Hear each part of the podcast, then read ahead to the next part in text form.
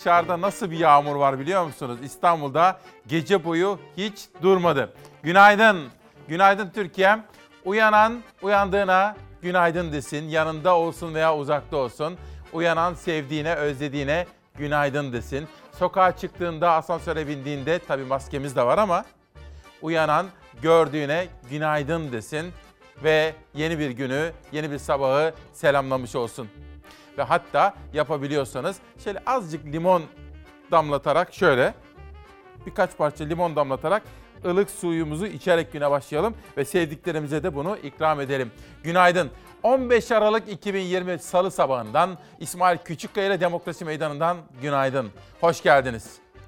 Neler neler var bu sabah konuşmak istediğimiz, bugün anlatmak istediğimiz önemli hakikatler var efendim. Yönetmenim Hilal'den önce gazeteleri huzurlarınıza getirmesini rica edeceğim. Gazetelerde İzmir'den İstanbul'a, doğudan batıya, kuzeyden güneye, Antalya'ya kadar mesela yağmur, sel, bereket ve fazlası. Her birini konuşacağız.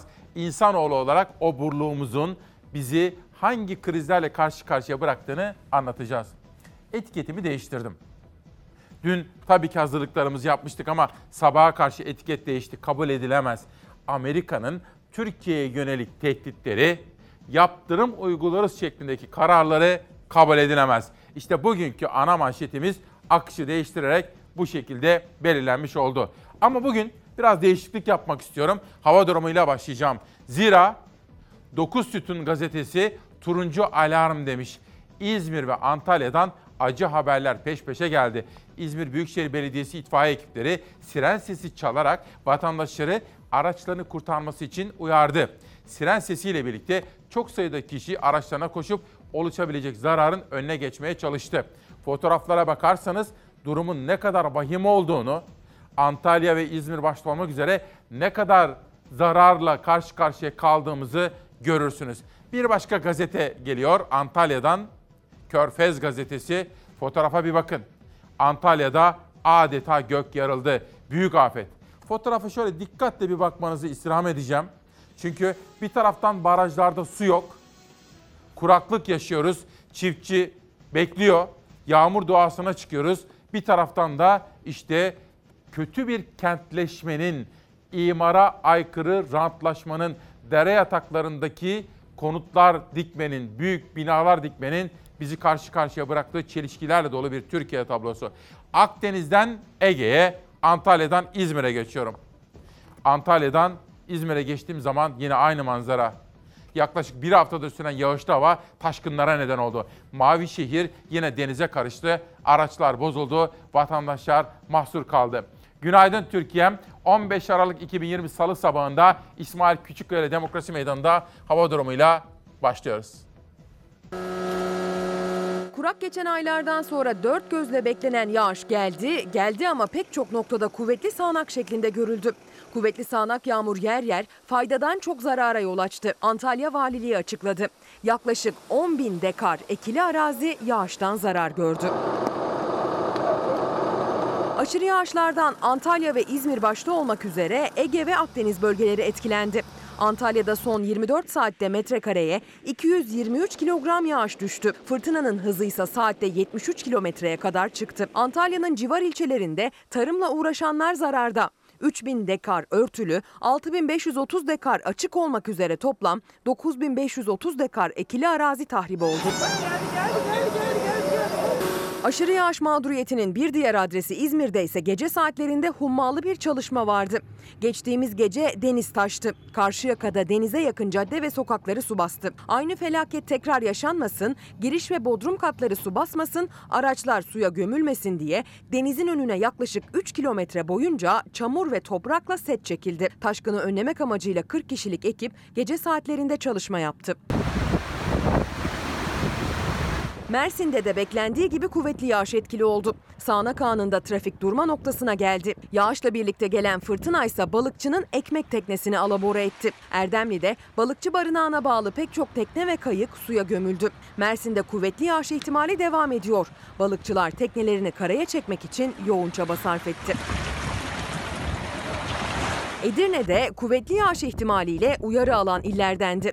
Neyse ki korkulan olmadı. Günlerdir aralıklarla yağışın devam ettiği Edirne'de bir haftada metrekareye 47 kilogram yağış düştü. Eylül, Ekim, Kasım aylarında hiç yağış almayan kentte yaz aylarında toplam 50 kilogram yağış kaydetmişti meteoroloji yetkilileri. Kuvvetli sağanak yağış şeklinde yağmadı, orta kuvvette aralıklarla yağdı yağmur. Kuraklık konusunda umut verdi. Edirne'de geceden sabaha yağış aralıklarla devam etti. İstanbul'da da son bir haftada ince ince kısa kısa yağışlar etkili oldu. Ancak barajlara şimdilik olumlu bir etki yansımadı. 13 Aralık'ta 21,8 olan baraj doluluk oranı 14 Aralık'ta 21,6'ya geriledi. Belli ki İstanbullu yağan yağmurdan daha çok su tüketti. Ezgi Gözeger'in yaptığı başkaca hava durumu haberleri var. Bugün manşet yaptım onu. ilk haber. Ama başkaca en az iki hatta üç haberim daha var hava durumlarına ilişkin. Ama önce ilk manşeti attık. İkinci manşet Amerika'dan gelen bir yaptırım kararı. Etiketi bunun için değiştirdik. Kabul edilemez. Hayır. Ne Avrupa Birliği'nin, ne Amerika'nın, ne Rusya'nın herhangi bir emperyal gücün Türkiye'ye yaptırım tehdidini kabul etmiyoruz efendim. Hayır. Biz kendi ülkemiz için, kendi halkımız için yüksek demokratik standartları, yüksek insan hakları standartlarını, yüksek gelişmişlik seviyesini müreffeh bir toplumu yaşatacağız kendi insanımız için ve hiçbir yaptırımı emperyal güç ve veya devletlerin tehditlerini kabul edecek değiliz. Hayır. Biz büyük atamızın söylediği gibi mutlak ve tam bir bağımsız Türkiye'den yanayız. Ama gecenin manşeti işte bu. Amerika'dan Türkiye'ye S-400 yaptırımı. Türkiye'nin Rusya'dan S-400 füze savunma sistemi alması nedeniyle Amerika Hazine Bakanlığı Savunma Sanayi Başkanlığı ile kurumun başkanı İsmail Demir'e ve 3 çalışanına yaptırım kararı aldı. Uzmanlar şunu söylüyorlar. Bu karar aslında hafif. Türkiye'yi adeta aba altından sopa göstererek tehdit ediyorlar. Ama dedim ya kabul edilemez. NATO müttefikimiz Amerika'dan da yaptırım değil, terör örgütlerine ve bölgemizle ilgili hesabı olan güçlere karşı verdiğimiz mücadelede destek bekliyoruz. Cumhurbaşkanı Erdoğan Amerika'dan yaptırım değil destek bekliyoruz dedi. Ancak konuşmasından birkaç saat sonra Washington yönetimi Türkiye'ye yönelik yaptırım kararına imza attı. Savunma Sanayi Başkanı İsmail Demir'in de aralarında olduğu 4 Türk yetkiliyi yaptırım listesine aldı. Amerika Birleşik Devletleri'nin bu kararını kınıyor ve düştüğü bu yanlıştan bir an evvel dönmeye davet ediyoruz. Türkiye'nin Rusya'dan satın aldığı S-400 füze savunma sistemi Ankara-Washington hattındaki en büyük gerilim sebeplerinden de uzun süredir. Amerikan yönetimi skandal bir şekilde Türkiye'yi yaptırımlarla tehdit ediyordu ve dün akşam saatlerinde Trump yönetimi o haksız yaptırım kararlarına imza attı. ABD'yi bugün açıklanan bu haksız yaptırım kararını gözden geçirmeye ve bu vahim yanlıştan bir an evvel geri dönmeye davet ediyoruz. Amerika Birleşik Devletleri Hazine Bakanlığı duyurdu yaptırım kararını. Katsa adı verilen yaptırımlar kapsamında Cumhurbaşkanlığı Savunma Sanayi Başkanlığı, Savunma Sanayi Başkanı İsmail Demir ve başkanlık yetkililerinden Mustafa Alper Deniz, Serhat Gençoğlu ve Faruk Yiğit yaptırım listesine alındı.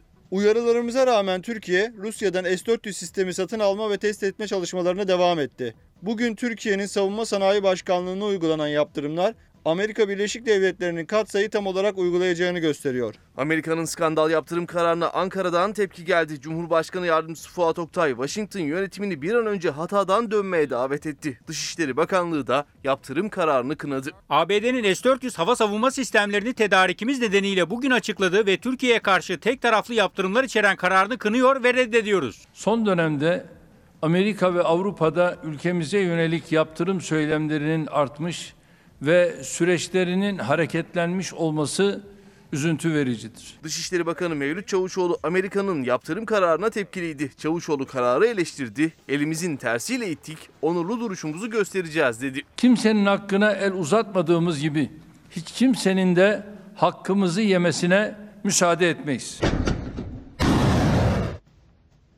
Bugün demek ki bugün kabul edilemez diyoruz. Amerika'nın ve bütün emperyal güçlerin Türkiye'ye yönelik yaptırım tehditlerini kabul edilemez buluyoruz. Ve hava durumuna ilişkin Ege'den, Akdeniz'den, Türkiye'mizin doğusundan batısından haberleri de sizlere aktaracağım. Ve sizler, siz uyananlar, Gönül annemizin kızı uyanmış. Günaydın Antalya'dan Fulya'ya.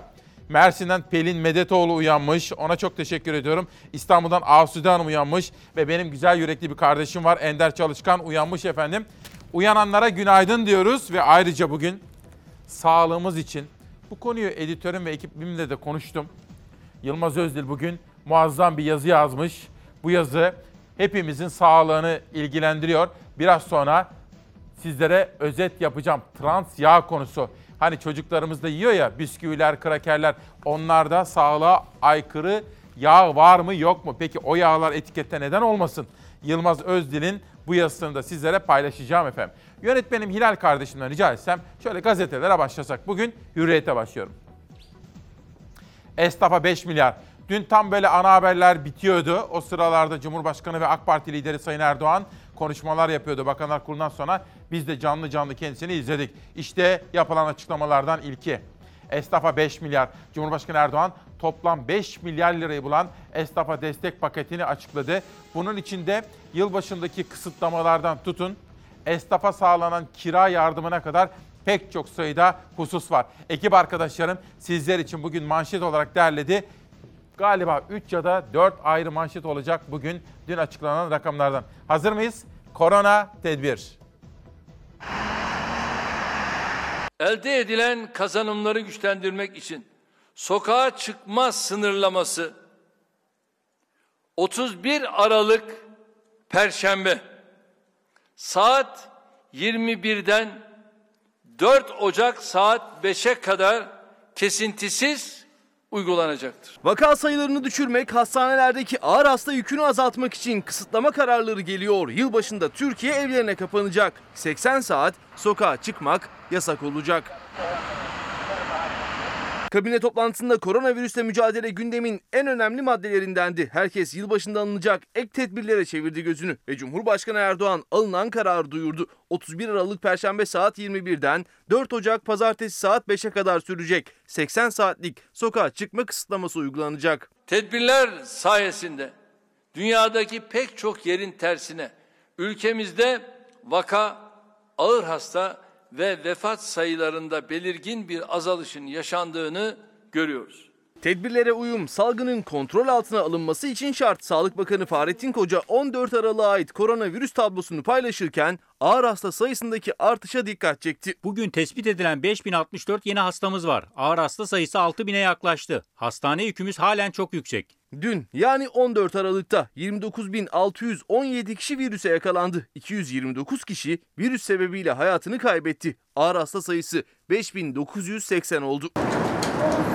Kabine toplantısı sonrası yaptığı konuşmada aşı da gündemindeydi Cumhurbaşkanı'nın. En kısa zamanda başlayacak dedi. Nisan'dan itibaren de yerli aşının uygulamaya geçeceğini hatırlattı. Yurt dışından temin etmekte olduğumuz aşıyı belirlenen uygulama kapsamı ve takvimi çerçevesinde en kısa zamanda milletimizin hizmetine sunacağız.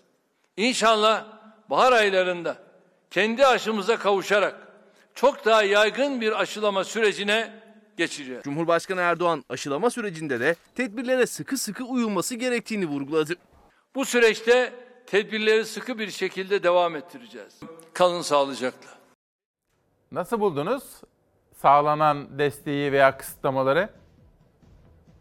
Yeterli, yetersiz, güzel, eksik. Bana yazın olur mu? Lütfen rica edeceğim. Ve Latife Diyar annem uyanmış. Onun şahsında bütün anneleri ve babaları sevgiyle selamlıyorum. Milliyetçi kesimden bir mesaj Sinan Ocak bizimle birlikte. Bugün ayrıca Tahir Sarıkaya'nın da doğum günü. Meslektaşımız Tahir Sarıkaya'yı da doğum gününde kutluyoruz. 40 bin kere maşallah diyelim bugün 40 yaşına giriyor. Ve dünyanın manşetlerine bakıyorum. The Guardian gazetesi.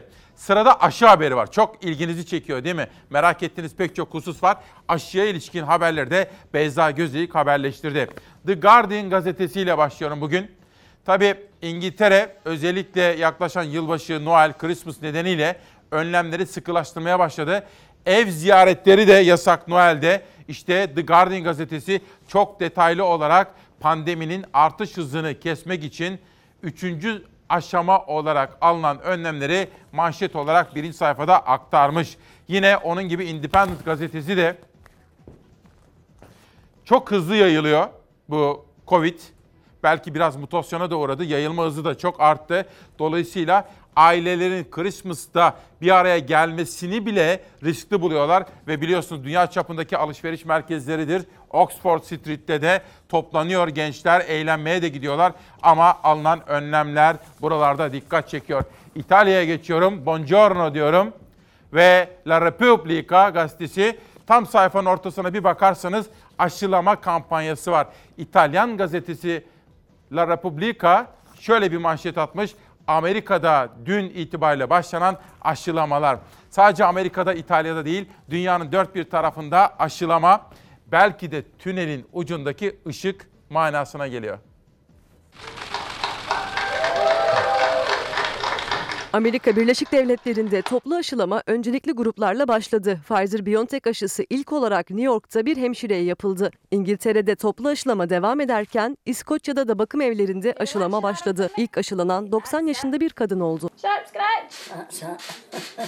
Aralık sonuna kadar 40 milyon doz aşı dağıtılması hedefiyle yola çıkılan Amerika Birleşik Devletleri'nde ilk aşı New York'ta bir hemşireye yapıldı. Yoğun bakım hemşiresi Sandra Lindsay'in aşılanması canlı yayınlandı.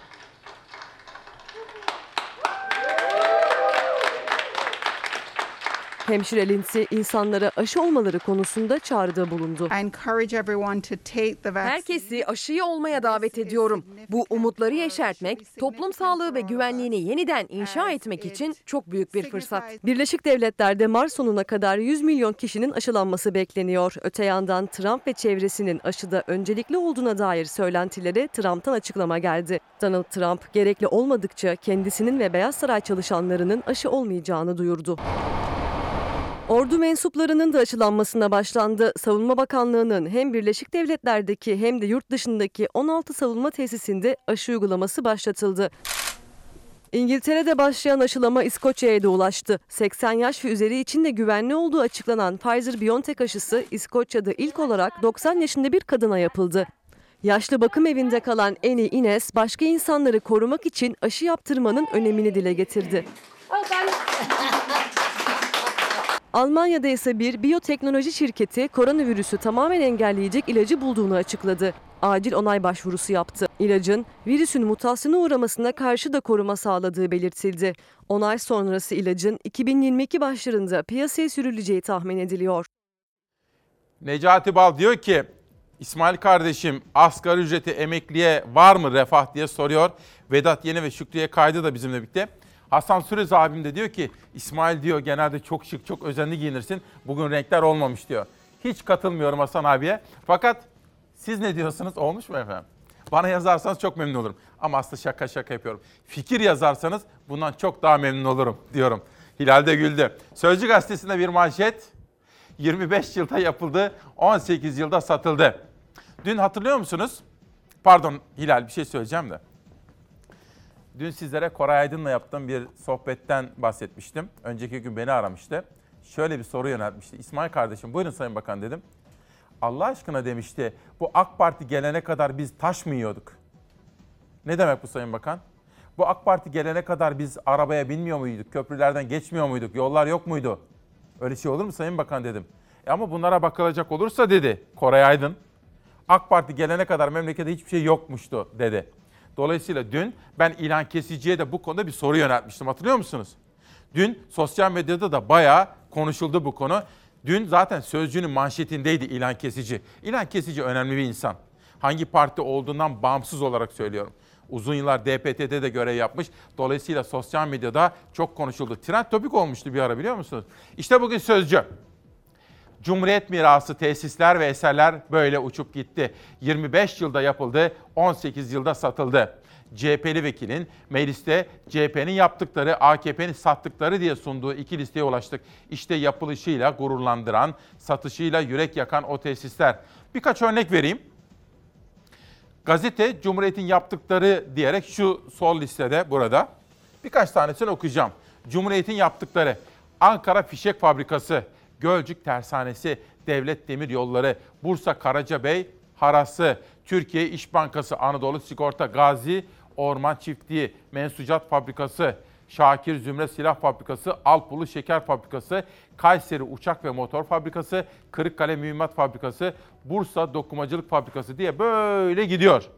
Hemen yan tarafta AKP'nin sattıkları diye Sözcü gazetesindeki haberden okuyalım. Ereğli Demirçelik, İskenderun Demirçelik, Aselsan hisseleri, Havelsan hisseleri, Eti Holding, Petkim Tüpraş, Sakarya Tank Palet Fabrikası, Bursa Gaz, TEDAŞ, Tekel, Merinos Halı Fabrikası, Seydişehir Sümer diye Kütahya Şeker Fabrikası, Oyak Bank diye böyle akıp gidiyor efendim. Dün ilan kesici önemli açıklamalar yaptı. İlan kesicinin yaptığı açıklamaların gündem olmasına ve trend topik olmasına yani Twitter'da o sıralarda en çok konuşulan konu olmasına şaşırmadık tabii ki. Bu işin müsebbibi kim? Vallahi müsebbibi devlet yönetimi ona öyle diyelim. Yani devleti kim yönetiyorsa o. Bu herhangi bir muzafferiyet kazanıldığı zaman ordular meydan muharebeleri kazandığı zaman zafer tacını kimin başına geçiriyorlar? Başkomutanın başına değil mi? Hükümdar, padişah, başkomutan neyse zafer ona ait. Ortada bir yenilgi olursa yani bu şey anlamında söylemiyorum da yani diyelim ki ekonomiyle ilgili bir yenilgi, ekonomiyle ilgili bir mağlubiyet olursa sıradan itibaren Sayın Başbakan, arkadan ekonomik ekonomik işlerden sorumlu Başbakan Yardımcısı, arkadan ekonomiyle ilgili bakanlar ve bunların oluşturduğu ekonomi bürokrasisi, yüksek ekonomi bürokrasisi demek lazım yani bu. Şimdi bizde eskiden bizim devletimizde yani 1961 Anayasası'nın getirdiği iki tane büyük yüksek kurul var Türkiye'ye. Bir tanesi Milli Güvenlik Kurulu'dur. Cumhurbaşkanının başkanlığında e, başbakan, beş bakan, Genelkurmay Başkanı'nın başkanlığında Genelkurmay Başkanı, dört kuvvet komutanı. Onun şeyinde bir değişiklik yapıldı normal. Onun ekonomiyle ilgili versiyonu, bölümü Yüksek Planlama Kurulu'dur. Yüksek Planlama Kurulu Başbakan Başkanlığında dört tane bakan masanın bu yüzünde, öbür yüzünde de Devlet Planlama Teşkilatı Müsteşarı ve şimdiki adıyla üç tane müsteşar yardımcısı. Biz yani Yüksek Planlama Kurulu'nda bakanlarla eşit olarak oturuyor idik.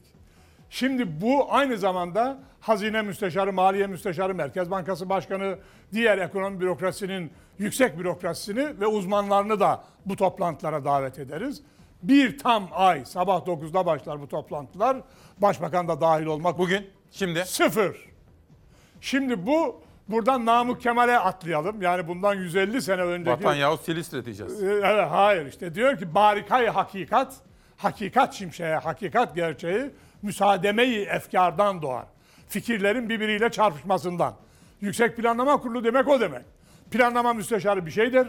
Merkez Bankası Başkanı ona itiraz eder. Hazine müsteşarı ona itiraz eder. Maliye müsteşarı ona itiraz eder. Görevleri budur yani. Şimdi yok mu? Fark, sıfır. Sıfır. İlan kesici. Ve şimdi Sözcü'den sabaha geçtim. Sözcü gazetesinden sonra Sabah gazetesine geldiğim zaman Cumhurbaşkanı AK Parti lideri Erdoğan'ın sözleri manşette milyonlarca esnafa 3 koldan destek. Başkan Erdoğan'ın diyor Sabah gazetesi açıkladığı destek paketi esnafın yüzünü güldürdü. 3 ay boyunca 1.3 milyar lira kira, 3.7 milyar lirada hibe desteği verecek. KDV ve stopajdaki indirimler de sürecek. Destek paketinin 5 milyar lirayı bulacağını söyledi AK Parti lideri ve Cumhurbaşkanı Recep Tayyip Erdoğan. Geçelim sabahtan bir sonraki gazeteye. Cumhuriyet Gazetesi 3 dakikada elendi diye bir haber aktarmış ama bir şey söyleyeceğim. Dün sizlere Kültür ve Turizm Bakanı Mehmet Ersoy'dan ve ülkemizin yurt dışına kaçırılan hazinelerinden bahsetmiştim. O hazinelerin Türkiye'ye gelmesi için yoğun çaba sarf, edenlere teşekkür etmiştim. Bereket tanrıçası ülkesine, yuvasına döndü. 1960'lı yıllardan beri ülkesinden uzak kalmış olan Kibele heykeli artık ait olduğu topraklara, vatanına gelmiştir. Yurt dışına kaçırılmış 60 yıldır ana yurdundan uzak kalmıştı. 1700 yıllık Kibele heykeli Türkiye'ye geri döndü. Bolluğun bereketin sembolü Kibele heykeli M.Ö. 3. yüzyılla tarihlendirilen heykel gerçek evine kavuştu. 12 Aralık'ta New York'tan İstanbul'a getirilen Kibele heykeli İstanbul Arkeoloji Müzesi'nde gerçekleştirilen törenle sergilendi. Programa Kültür ve Turizm Bakanı Mehmet Nuri Ersoy ile birlikte İstanbul Valisi Ali Yerlikaya da katıldı. Yurt dışına kaçırılan Kibele heykelinin Türkiye'ye ait olduğu anlaşılınca hukuki süreç başlatıldı. Bakan Ersoy heykelin 1964 yılında Afyonkarahisar'da bulunduğunu anlattı. Kanıtların nasıl elde edildiğini paylaştı. İstanbul Arkeoloji Müzesi Müdürlüğü uzmanları Sayın Feza Demirkök ve yakın zamanda müzemizden emekli olan Sayın Şehrazat Karagöz bu heykelin Afyonkarahisar'da 1964 yılında bulunmuş olan ve hali hazırda Afyonkarahisar Müzesi'nde sergilenen kovalık eserleriyle tipolojik benzerliğini tespit etmişlerdir. Elde edilen bilgiler ışığından harekete geçirilerek eserin Amerika'da gerçekleştirilecek satışın durdurulması istenmiştir. Bakan Ersoy başlatılan mücadele sürecine dair de bilgi verdi. Emeği geçenlere teşekkür etti. Heykelin ülkemize ait olduğunu ispatlamaya yönelik bakanlığımız uzmanlarının yerinde yaptığı incelemelere ve raporlarına ek olarak İçişleri Bakanlığı Emniyet Genel Müdürlüğü ve Jandarma Genel Komutanlığı'nın kaçakçılık ve organize suçlarla mücadele daire başkanlıkları da çok ciddi katkı sağlamışlardır. 60 yılın ardından yurduna döndü 1700 yıllık Kibele heykeli. Arkeoloji Müzesi'nde bir süre misafir edilecek. Ardından yeni müzenin yapımı tamamlandığında Afyonkarahisar'a geri dönecek. Ve işte Kibele ile ilgili haberi de böyle. Bugün Demokrasi Meydanı'nda Durmuş Yılmaz var. Ona çok itimat ettiğimi bilirsiniz. Merkez Bankası Başkanlığı'nı yapmış deneyimli bir bürokrattır. Ve o dalgalı sularda, kriz zamanlarında sakin kararlarıyla gemiyi fırtınalı sulardan limana sağ salim ulaştırmayı başarmış ekibin içindeydi. Durmuş Yılmaz ve bu sabah İsmail Küçükkaya ile Demokrasi Meydanı'na katılıyor. 3 dakikada elendi. Zehra Özdilek'in haberi. ÖSYM tarafından 29 Aralık'ta yapılan adli hakimlik ve savcılık sınavında 18.887 kişinin içinde 91.92 puan alarak 96. olan Hakkari Mehmet Öner 3 dakikalık mülakatta başarısız bulunarak elenmesinin ardından itiraz ettiği Adalet Bakanlığı'ndan red yanıtı aldı. Adalet Bakanlığı'na itiraz eden Öner'e mülakat kurulu tarafından yapılan incelemede başarısız olduğunuz anlaşılmıştır yanıtı verildi. Öner hiçbir gerekçe gösterilmedi. Bize okulda ileri sürülen itiraza kabul edilebilir gerekçe sunulmasının zorunlu olduğu öğretildi dedi. Bu haberi şöyle izlemenizi isteyeceğim efendim. Diyelim siz sınava girdiniz, okudunuz. Annenize, babanıza, ailenize, memleketinize hayırlı bir evlat olmak istiyorsunuz. Ve iyi okudunuz, akıllısınız. Sınava girdiniz. 19 bin kişi içinde ilk yüze girdiniz. Yani yüksek bir başarı.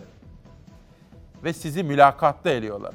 Bakın mülakat torpile açık bir sistem demektir. Partili misin değil misin? Benden misin değil misin? Gibi subjektif, kişiye göre değişen kriterler söz konusu olabilir. Siz onun yerine kendinizi koyun. Hep liyakat, liyakat demiyor muyuz? Yani hak edenin hak ettiği yere gelmesi. Demokratik sistemin özü budur. Yoksa arkamda dayım var, oralara gelirim. O değil. O tefessüh demektir. Yani çürümenin temelidir efendim. Bunu lütfen bizi yönetenler de iyiden iyiye düşünsünler. Hilal nereye gidelim? Aa kötü haber. Benzine zam gelmiş.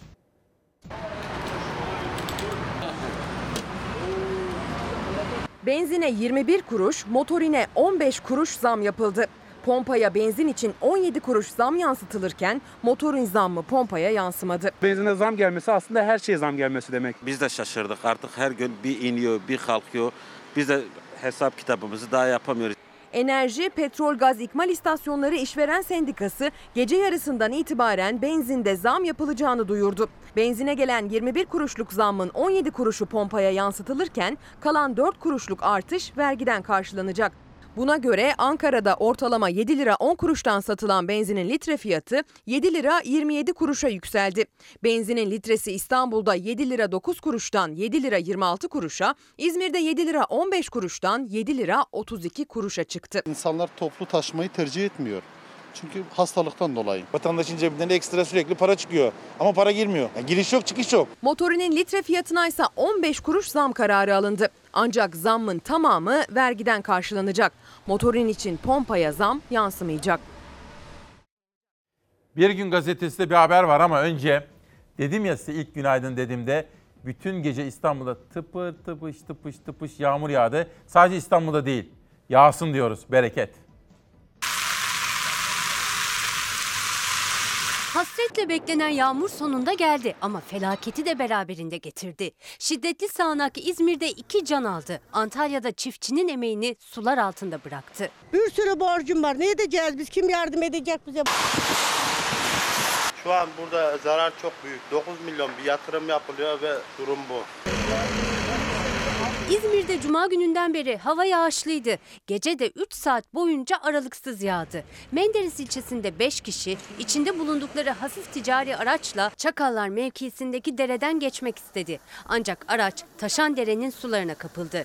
20 yaşındaki sürücü Engincan Parlatan'la Ayhan Alistrat ve Derya Parlatan son anda araçtan atlayıp canlarını kurtardı. Mehmet Aslan'la Soner Uyar kayboldu.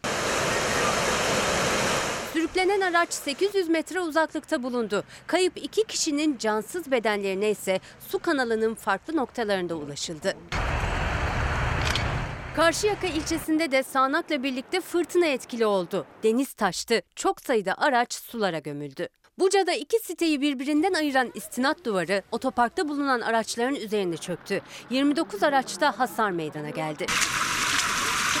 Şiddetli yağış Antalya'yı da vurdu. Kent bu yılki en yüksek yağış miktarını aldı. Evlerin bodrum katlarını, dükkanları su bastı. Buradayım. Bir, iki, üç, beş saniyede burama geldi su. Vatandaşı, esnafı perişan eden şiddetli yağışlar bütün bir yıl emeğinin karşılığını alabilmek için emek veren çiftçiyi ise büsbütün yıktı. Gece gündüz bunun içerisindeyiz. Çocuğumuza bakmıyoruz buna baktığımız kadar. Hatay'ın İskenderun ilçesinde deniz üstünde hortum çıktı. Saatteki hızı 60 kilometreyi bulan fırtına konteynerleri devirdi.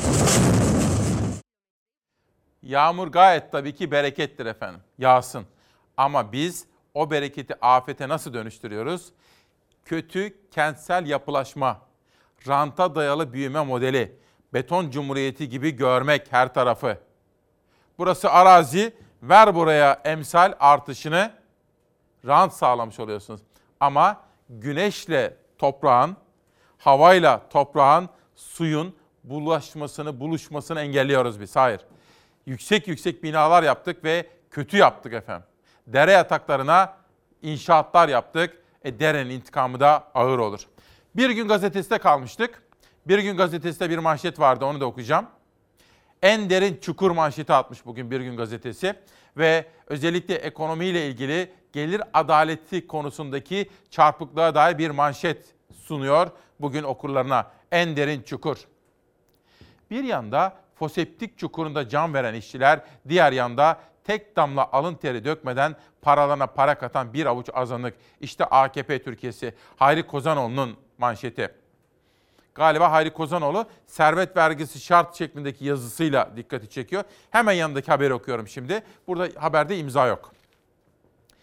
Artık sayıları milyonlarla ifade edilen yurttaşlar iş bulma umudunu kesmişken, intiharlar artarken Türkiye'de ayrıcalıklı kişi haline gelen çalışanların durumu da çok parlak değil. Denizli'de foseptik çukuruna giren 8 işçiden 3'ü ölürken 5 işçi hastaneye kaldırıldı. Ankara'nın göbeğinde devlet su işleri inşaatına meydana gelen göçükte ise 2 işçi öldü. Milyonlar asgari ücret pazarlığından gelecek birkaç puanlık artışı bekliyor. Belediyelere yardım için müracaat edenlerin sayısı tarihin en yüksek oranına ulaştı. Geçinemediği için yaşamına son verenler var. Tüm bunlar yaşanırken Türkiye'de yoksulluk sorun olmaktan kalktı açıklamasını yapan Aile Çalışma ve Sosyal Hizmetler Bakanı Selçuk, işçilere açlık sınırının altında bir asgari ücret öneriyordu. Çünkü bakan ve kabinesi tüm olanaklarını kendilerinin de bir şekilde parçası olduğu ülkenin mutlu azınlığının sorunlarını çözmeye vakfetmiş durumda. Kendilerine ikişer üçer maaş bağlarken sermayeye de altın çağ yaşattılar öyle mahirler ki krizin zirve yaptığı son 10 aylık dönemde milyonerlerin mevduatı %48 artarak 2 trilyonun üzerine çıktı diyor gazetede efendim. Şimdi bir reklam arasına gitmek istiyorum. İyiden iyiye zihnimiz açılsın. Sabahın zihin açıklığı içinde sizlerle konuşmak istediğim haberler var. Ekonomi, asgari ücret, işsizlik. Güzel haberler de var. Böyle göğsünüzü kapardacak güzel haberler. Sürprizler var. Yerel gazetelerle Türkiye turu, dünya gazeteleriyle dünya turuna da çıkacağız. Gayet tabii ki kitaplardan bahsedeceğim.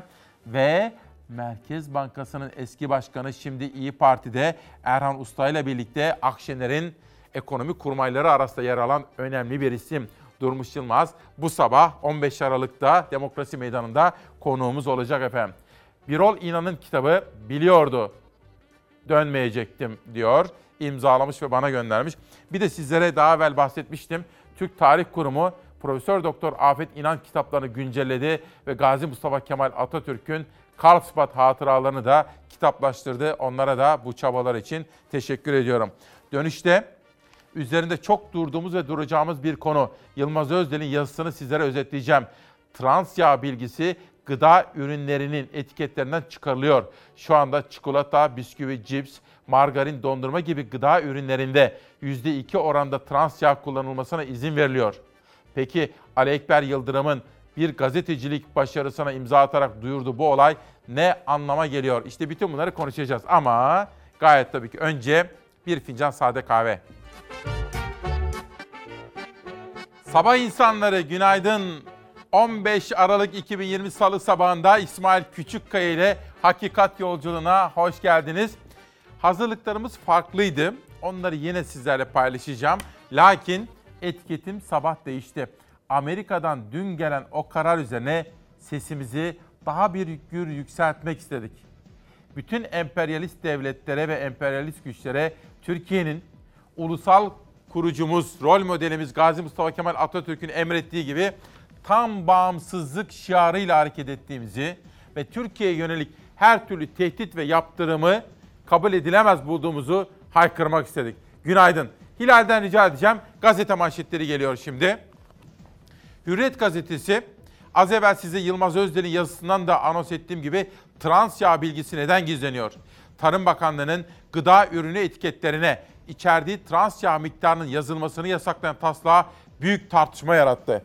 Taslak kabul görürse ürünümüz trans yağ içermemektedir gibi bir ibarede de kullanılmayacak.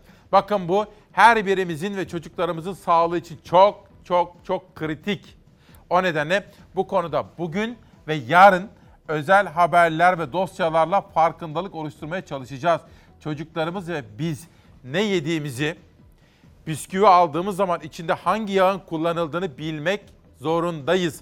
Bilinçli tüketici olmak mecburiyetindeyiz. Bu konu benim en yakından takip edeceğim konulardan birisi. Şimdi şöyle bir dışarıya bakalım.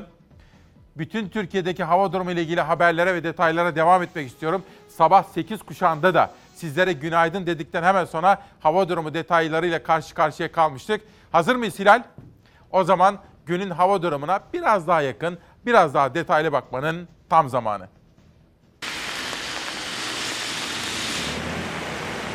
Yağmur yüklü bulutlar bugün de üzerimizde. Akdeniz'de kuvvetli yağış ihtimali devam ediyor. Bugün Ege'de yağmurların hafiflemesi, doğudaysa kar yağışı ihtimalinin artması bekleniyor. Doğu ve Güneydoğu Anadolu'da yağışlar kuvvetli olabilir. İstanbul'da da kuvvetli sağanak geçişleri görülebilir bugün. Marmara bölgesinin doğusunda bugün yağış kuvvetlenecek gibi. İstanbul'la birlikte Kocaeli, Sakarya, Bursa ve Yalova'da sağanak yağışlar aralıklarla kuvvetlenebilir. İstanbul'da kuvvetli yağış ihtimali Anadolu yakasında daha yüksek görünüyor. Öyle ki Meteoroloji Genel Müdürlüğü İstanbul için sarı renkte alarm verdi. Bugün kuvvetli yağış ihtimali Mersin'den itibaren Akdeniz bölgesinin doğusunda da devam edecek. Güneydoğu Anadolu bölgesiyle Doğu Anadolu'da da günün ilerleyen saatlerinde yağışların kuvvetlenmesi bekleniyor. Özellikle Doğu Anadolu'da bölge genelinde kar ihtimali de var. Karla karışık yağmur şeklinde düşen yağışlar da akşam saatlerinde kara dönebilir doğuda. Güneydoğu'da beklenen kuvvetli yağışlar yüksekleri beyaza bürüyebilir. Salıdan çarşambaya yağışlar hafifliyor. Yağış bırakacak bulutlar Marmara, Karadeniz ve Doğu Anadolu bölgelerinin üzerinde olacak çarşamba günü. Marmara'da hafif yağışlar bekleniyor. Karadeniz bölgesinin geneli yağışlı, Doğu Karadeniz'de yağışlar yer yer kuvvetli sağanak şeklinde olacak. Doğudaysa yoğun kar yağışı çarşamba günü de devam edecek. Sıcaklıklar çarşambadan hafta sonuna kadar birer ikişer düşecek. Haftanın günleri ilerledikçe termometre değerleri gerileyecek. Hafta ortasından haftanın sonuna kadar yurt genelinde ortalama 8-10 derecelik bir soğuma bekleniyor. Perşembeden itibaren ise yağışlar etkisini büyük ölçüde yitiriyor. Bugünden bakıldığında haftanın kalan günlerinde beklenen yağış miktarı oldukça düşük, hava ise oldukça soğuk. Peki başkaca neler var? Amerika'nın yaptırım kararı bu arada Amerika demişken bir son dakika gelişmesi Hilal son dakika diye verelim. ABD'de yapılan seçimi kazanan Joe Biden'ın başkanlığı kesinleşti. Prosedürler de gerçekleşti. Bugün itibariyle şu anda Amerikan televizyonları da veriyor. Biz de söyleyelim. Joe Biden'ın son dakika gelişmesi. Joe Biden'ın ABD'de başkanlığı kesinleşti ve resmiyet kazandı. 20 Ocak'ta da Trump'tan görevi devralacak. Onu da böyle hatırlatmış olalım. Hürriyetten milliyete geçiyorum. Esnafa destek paketi yılbaşında 4 gün kısıtlama. Cumhurbaşkanı Erdoğan kabine toplantısının ardından esnafa 5 milyarlık hibe desteği ve salgın tedbirlerini açıkladı dedi. Erken saatlerden itibaren o konudaki açıklamaları manşet manşet sizlere sunduk. Esnafa sağlanan desteğin ve yılbaşına yönelik kısıtlamaların da haberlerini vermiştik. Ama Cumhurbaşkanı Erdoğan sizlerden bir şey rica ediyor. Diyor ki dolarları bozdurun, Türk lirasına dönün. Türk lirası cinsi varlıklara olan güveni artırmak için kurumlarımız tarafından piyasa dostu adımlar atıldı. Bu sayede Kasım ayından itibaren sermaye girişlerinde artış, risk priminde düşüş ve Türk lirasında değerlenme yaşandı. Vatandaşlarımızın döviz talebi de azalma eğilimine girdi. Ülkemizin içinden geçtiği bu kritik dönemde tüm vatandaşlarımızdan birikimlerini dövizden Türk lirasına çevirerek üretim ve istihdama katkı sağlayacak yatırımlara yönelerek mücadelemize destek vermelerini bekliyorum. Son dönemde uluslararası yatırımcıların yaklaşık 11 milyar dolar civarında sermaye girişi gerçekleştirmiş olmasını da önemli görüyorum. Sadece hazine, tahvil ve hisse senedinde uluslararası yatırımcı girişleri 2 milyar dolara ulaşmış durumdadır. Önümüzdeki dönemde de uluslararası yatırımcıların Türk lirası cinsi varlıklara yönelik ilgisinin devam etmesini bekliyoruz. Bu arada Çalarsat ailesinden iyi haber, kötü haber, geçmiş olsun diyeceklerimiz de var, kutlayacaklarımız da var. Nur anne her sabah bizimle birliktedir. Nur Karaca tam da bugün doğum gününü kutluyor. Nur Karaca'ya sevgiler, saygılar sunuyoruz efendim. Yine Tahir Sarıkaya'nın da bugün doğum günü. Ayrıca bizim Onur Gümüş'ün kıymetli babası Naci Gümüş de şu anda hastaneye kaldırıldı ve Covid ama durumu iyi tedavi altına alındı. Gümüş ailesine de geçmişler olsun diyorum. Milliyetten Cumhuriyet'e geçelim. Çarpıcı bir haber. Ajan operasyonu. İran istihbaratı Zindaşti'yi kullanarak rejim muhalifini İstanbul'dan İran'a kaçırmış. Siyaset, yargı ve emniyet üçgenindeki skandallar ardından serbest bırakıldıktan sonra İran'a kaçan uyuşturucu kaçakçısı Zindaşti'nin Türkiye'deki 13 adamı MIT'in operasyonu ile yakalandı. Şüphelilerin İran istihbaratı ile bağlantılı olduğu ileri sürüldü. Washington Post gazetesinin haberine göre 13 kişi İranlı muhalif Cab'ı İran'a kaçırdı. İddiaya göre İsveç'te yaşayan Cab'ı eski eşi İstanbul'a çağırdı. Cab 9 Ekim günü buluşma yerine giderken Zindaşti'nin adamlarınca bayıltılıp Van'a, oradan da İran'a götürüldü. Zindaşti'nin yeğeninin eşi Bahtiyar Fırat'ın da Ekim ayında MİT tarafından alındığı ileri sürülmüştü. Washington Post'a göre Türkiye-İran ilişkileri ilişkileri gerilebilir diyor efendim. Ekonomi ana gündem maddesi olmalı diyoruz değil mi her zaman? Siyasetin de en çok konuştuğu konu ekonomi olmalı. Burdur'dan, Trabzon'dan, Cizre'den, memleketin dört yanından açım diye vatandaşlarımızın haberleri geliyor. Türkiye'de yoksulluk uluslararası dokümanlarda da ifade edildiği gibi artık Türkiye için sorun olmaktan kalktı. Yani nerede yaşıyor ben anlayamadım. Türkiye'de ise bunu bilmemesi, görmemesi, anlamaması mümkün değil. Tabii meseleleri mesele etmezseniz meselede kalmaz. Aile ve Çalışma Bakanı Zehra Zümrüt Selçuk'un Türkiye'de yoksulluğun bittiğini dile getiren sözlerine muhalefet öfkeli. Bakan Selçuk, vatandaşın sesini duymamakla, ülke gerçeklerine yabancı kalmakla suçladı muhalefet. Açlığı, fakirliği, geçim sıkıntısını, enflasyonu iktidar görmüyor dedi. Ekonomimiz derin bir buhranın içinde. Enflasyon başını aldı gitti. Etin, peynirin olmadığı bir poşet bile markette 100 liradan aşağı dolmuyor. Bebek mamasına, zeytinyağı şişelerine artık alarm takılıyor. Enflasyon var mı? Var mı bilmiyorum var mı ki? Yok mu? Yok.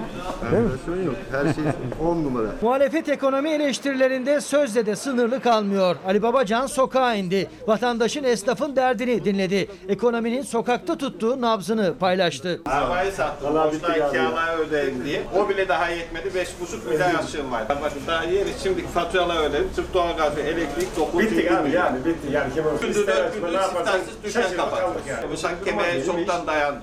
Ekmeğe zor bulacak duruma geldik. Bakın halimizde kaç aydan beri hangi pantollarla geziyorum. Sıkıntı çok büyük. Ekonomide iktidar muhalefet her konuda karşı karşıya. Cumhurbaşkanı Erdoğan özellikle Katar eleştirileri sonrası CHP'yi yatırımcı ayrımı yapmakla suçlamış, yatırımcıyı kaçırıyorlar demişti. Yanıt gecikmedi. Bu kirli zihniyetin tek derdi Türkiye'nin ekonomik çöküntüye uğramasıdır. Türkiye'ye gelen yatırımcıyı kaçırmak için her türlü yalanı, iftirayı ardı ardına sıralamaktan da çekinmiyor. Bizi yatırımcı düşmanı ilan ediyor. Sonra da sıkılmadan akıl veriyor. Anlıyoruz. Sizin gözünüz paradan başka bir şey görmüyor. İşte burada avrolar dolarları yığmış genç. Ama bu anlayışınız sonucunda memlekette bu fotoğrafların çekilmesine neden oldunuz. Milletimizin vicdanı bu fotoğrafları unutmuyor. Paranın rengi, dini yoktur. Para paradır. Ama bu faşist kafa ülkenin ve milletin hayrına olan böyle bir işte kimliğine bakarak yatırımcı ayrımcılığına gidiyor. Paranın rengi dini yoktur. Para paradır değil mi Sayın Erdoğan? Bu memlekette yabancı sermayeyi kaçıranın kim olduğunu öğrenmek istiyorsanız sarayınızdaki aynaya bakacaksınız. Memleketten yabancı sermayeyi kaçıran sizin hukuk devletini bitiren işleriniz. Tüm Türkiye'yi 5 tane havuz müteahhidine rehin etmeniz. Ekonomi, siyasetin sıcak gündemi, bitmeyen polemiği. Geçtiğimiz hafta sizlere bir konuda burası önemli demiştim hatırlıyor musunuz? Şu. Elektrik faturalarında bundan böyle bu elektrik dağıtım şirketleri işte oraya gitti, buraya gitti, seyahat, temsil harcaması, yemek yedi filan. Bizim ödediğimiz elektrik faturalarında zaten TRT payı var, o var, bu var. Bir de üstüne üstelik böyle temsil giderleri de koyacaklardı. Sesimizi çıkarmıştık. Demokratik sistem böyle çalışır. Bağımsız ve tarafsız gazeteciler halkın çıkarına haberleri yaparlar. İktidarıyla muhalefetiyle uyandırırlar onları ve hatadan dönülür. Dolayısıyla sizlerin bilinçli birer yurttaş olması, anayasada yazılı haklarınızı kullanması çok önemlidir. EPDK duyarsız kalmadı ve elektrik şirketlerinin temsil giderlerini yediler, içtiler, gezdiler, tozdular. O faturaları, elektrik faturalarını yansıtmasına izin vermedi efendim. Dünyadan onun haberi var. Bir de deneyimli bir isim. Altan Öğmen'le ilgili bir kitap geldi elime imzalı. Altan abi Çahan Uyar yazmış ve bana da yollamış. Gazetecilikte 70. şeref yılı. Çok teşekkür ediyorum kendisine. Büyük üstadı da saygıyla selamlıyorum. Mehmet Karan'ın haberi. Elektrik faturası temsilsiz olacak. EPDK temsil, ağırlama gibi ifadeleri kaldırdı. Bir yanlıştan dönüldü diyoruz efendim. Bir de bir soru sorabilir miyim? Haliniz vaktiniz nicedir efendim? Karnınız iyi doyuyor mu? Mesela diyelim kardeşinizin diyelim doğum günü var. Ona böyle hediye alabiliyor musunuz ya da torununuza, evladınıza? Sıradaki haberi izlerken lütfen bunu düşünün. Arkadaşlar millet aç, perişan. Evet herkesin midesine bir şey giriyor. Kuru ekmek giriyor. Kuru ekmek giriyor. İyi. Hah bu tutanağı alacağım. Bu tutanağı alacağım bak göreceksin. Milletten özür dileyeceksin. CHP'li Engin Altay restoran ve lokantalarda çalışanların geçim sıkıntısını anlatırken AK Partili vekil Şahin Tin'in kurduğu cümle mecliste tansiyonu yükseltti. Tin sözlerinin çarpıtıldığını söyledi. Milletin midesine kuru ekmek giriyor sadece diyorum. Beyefendi diyor ki o zaman aç değiller diyor. Vicdan sahibi herkes kötü niyet taşımadığımı bilmektedir. Türkiye Büyük Millet Meclisi'nde devam eden bütçe görüşmeleri sırasında CHP Grup Başkan Vekili Engin Altay söz aldı. Altay konuşmasında koronavirüs tedbirleri nedeniyle iş yerleri kapatılan esnafın sorunlarını dile getirdi. Şef, aşçı, bulaşıkçı kardeşimizin, servis şoförlerinin içinde bulunduğu hale bu meclis sessiz kalamaz. Hepimiz şimdi yemek yiyeceğiz, ara verecek. Arkadaş yemek yerken bir dakika gözümüzü kapatalım ya. 750 bin garsondan, bulaşıkçıdan, aşçıdan, servis şoföründen, lokantanın servis şoföründen bahsediyorum. Bir anlık bu akşam şimdi ara verince yemek yerken aklımıza onları getirelim. CHP'li Altay konuşmasında esnafın destek beklediğini söyledi. Kredi ya da borç değil hibe verilmesi gerektiğini anlattı. Eski bakan diyordu ki şu kadar milyar verdik. Vallahi verilmedi arkadaşlar. Kredi verildi, borç verildi. Üç sayın bakan burada. Hoş geldiniz. Siz de o kabinenin üyelerisiniz. Ya teferruat, teknik işleri boş verin. Millet aç deyince hoplamayın. Engin Altay millet kuru ekmek yiyor dedi. O sırada genel kurulda AK Parti Denizli Milletvekili Şahin Tin'in bu sözleri duyuldu. Arkadaşlar millet aç, perişan. Evet herkesin midesine bir şey giriyor. Kuru ekmek giriyor. Kuru ekmek iyi. Hah bu tutanağı alacağım. Bu tutanağı alacağım bak göreceksin. Milletten özür dileyeceksin. Milletin midesine kuru ekmek giriyor sadece diyorum. Beyefendi diyor ki o zaman aç değiller diyor. CHP Grup Başkan Vekili Engin Altay'ın sözlerim çarpıtarak siyaset devşirme peşinde olması bizi şaşırtmamıştır. AK Partili Şahin Tin o polemik sonrası söz aldı. Sözlerinin çarpıtıldığını söyleyerek kendini savundu. Sizin derdiniz çarpıtma ve iftiralarla linç yapma. Sosyal devlet anlayışı AK Parti'nin iktidara gelişiyle vücut bulmuştur. Şimdi baktınız mı dikkatle?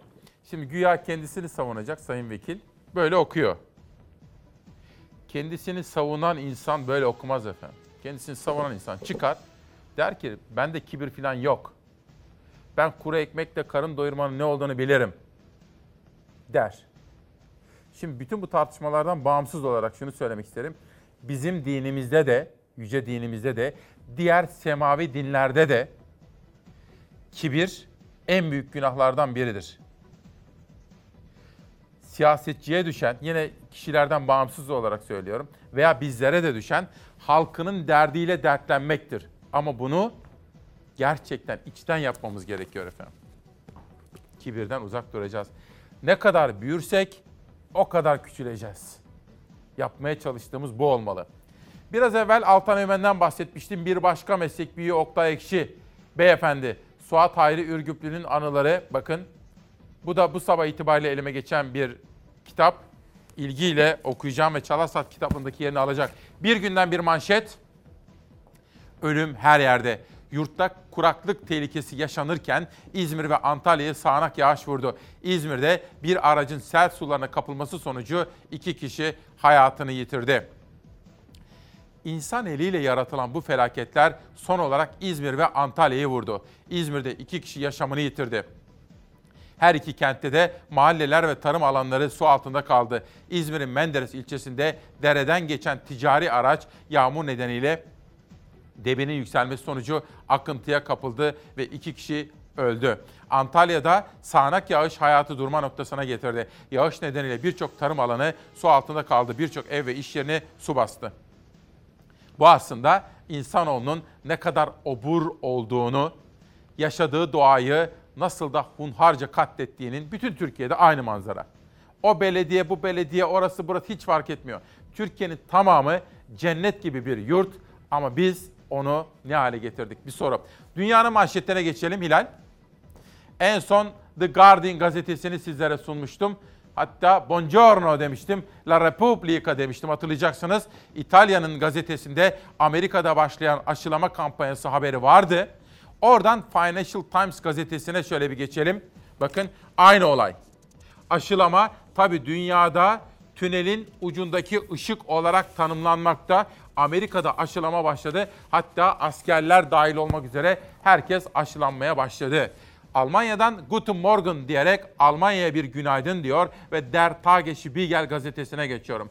Fotoğrafa bir bakarsanız aslında rengarenk değil, ışıl ışıl değil. Normalde yeni yıla girerken daha ışıl ışıl olması gerekiyordu. Bir dilek tut. Ben de sizlere söylemek istiyorum efendim. İsmail Küçükkaya ile Çalar Saat ailesi. Şöyle yapalım haberi izlerken. Gözlerimizi kapatalım ve bir dilek tutalım. İngiltere'de Sağlık Bakanı Matt Hancock, koronavirüsün farklı bir türünü tespit ettiklerini açıkladı. Kısıtlamalarda üçüncü aşamaya geçildi. Ticari işletmelerin kapalı olduğu Fransa'da hizmet sektörü çalışanları eylem yaptı. Hollanda salgının başında uyguladığı kısıtlamalara kıyasla en sert tedbirleri aldı. Dünyada Covid-19 rüzgarı hiç olmadığı kadar sert esiyor. Kısıtlama haberleri peş peşe gelirken 24 saatte 528 binden fazla yeni vaka tespit edildi. Dünya genelinde virüsle temas 73 milyon 200 bine tırmandı. Can kaybı 1 milyon 630 bine yaklaştı. Salgının başında büyük darbe alan İngiltere'de kısıtlamalarda 3. aşamaya geçildi. Sağlık Bakanı Matt Hancock virüsün farklı bir türünü tespit ettiklerini açıkladı. Ülkenin güneydoğusundaki hızlı yayılmanın sebebini bulunan yeni türle ilişkilendirdi. We have identified a new variant of coronavirus which may be associated with the faster spread in the southeast of England. Yeni türün daha hızlı yayıldığı ve daha çok hasta ettiğinden şüphe duyduğunu belirten bakan sıkı tedbirleri açıkladı. Kafe ve restoranlar sadece paket servisi verecek. Aynı evde yaşamayanların görüşmesi ise yasak. Aşamalı tedbirler planının bahara kadar sürmesi öngörülüyor. Boven de 80. Hollanda'da sıkı tedbirleri getiren ülkelerden oldu. Başbakan Mark Rutte okulların 19 Ocağı kadar kapalı olacağını duyurdu. Restoranlar ve kafeler sadece paket servis hizmeti verecek. Kuaförler, spor salonları gibi birçok işletme ve sosyal tesisin kapanmasına karar verildi. Fransa'da dükkanları kapalı olan işletme sahipleri ve çalışanlar geniş çaplı protesto düzenledi. Ülkenin dört bir yanından Paris'e gelen göstericiler hükümetin kapanma kararını tabutla protesto etti. Belarus'un seçimleri tartışmalı kazanan devlet lideri Lukashenko, Covid-19 hastalarını ziyaret etti. Lukashenko'nun hastalara dokunması, maskesini çenesine kadar indirerek dolaşması akıllara durgunluk verdi. Dış haberleri Beyza Gözeyik hazırladı. Onun dışında bugün Zafer Söken ve Ezgi Gözeger haber masasındaki üç arkadaşımdan biriydi. Hemen onların yanında editörüm Zeray Kınacı vardı. Gazeteyi Orkun'la birlikte çizdik. Bugün kurgu serviste Recep kardeşim vardı ve Gürol kardeşim vardı. Kameralarda Yunus var. O Adanalı biliyorsunuz. Orada da Mimim var. O da Eskişehirli. Mersinli sesçimiz Mithat ben de varım diyor ve gündem çalışmasını yaptığım danışmanım Nihal Kemaloğlu katkıları için teşekkür ediyorum. Yönetmenim Hilal ve bütün rejiye de, bütün teknik servise de teşekkür ediyorum efendim. Bu kitap önemli benim için. Çünkü bir çalar saat annesi bir öğretmen tarafından yazıldı. Tanımıyorum kendisini. Doğan Şentürk tanıttı. Dedi ki o kadar çok seviyor ki seni dedi ve çok izliyor her sabah dedi. İçinde de bir mektup yazmış. Mektubu kısacık okuyayım olur mu? İzin verir misiniz? Tamam.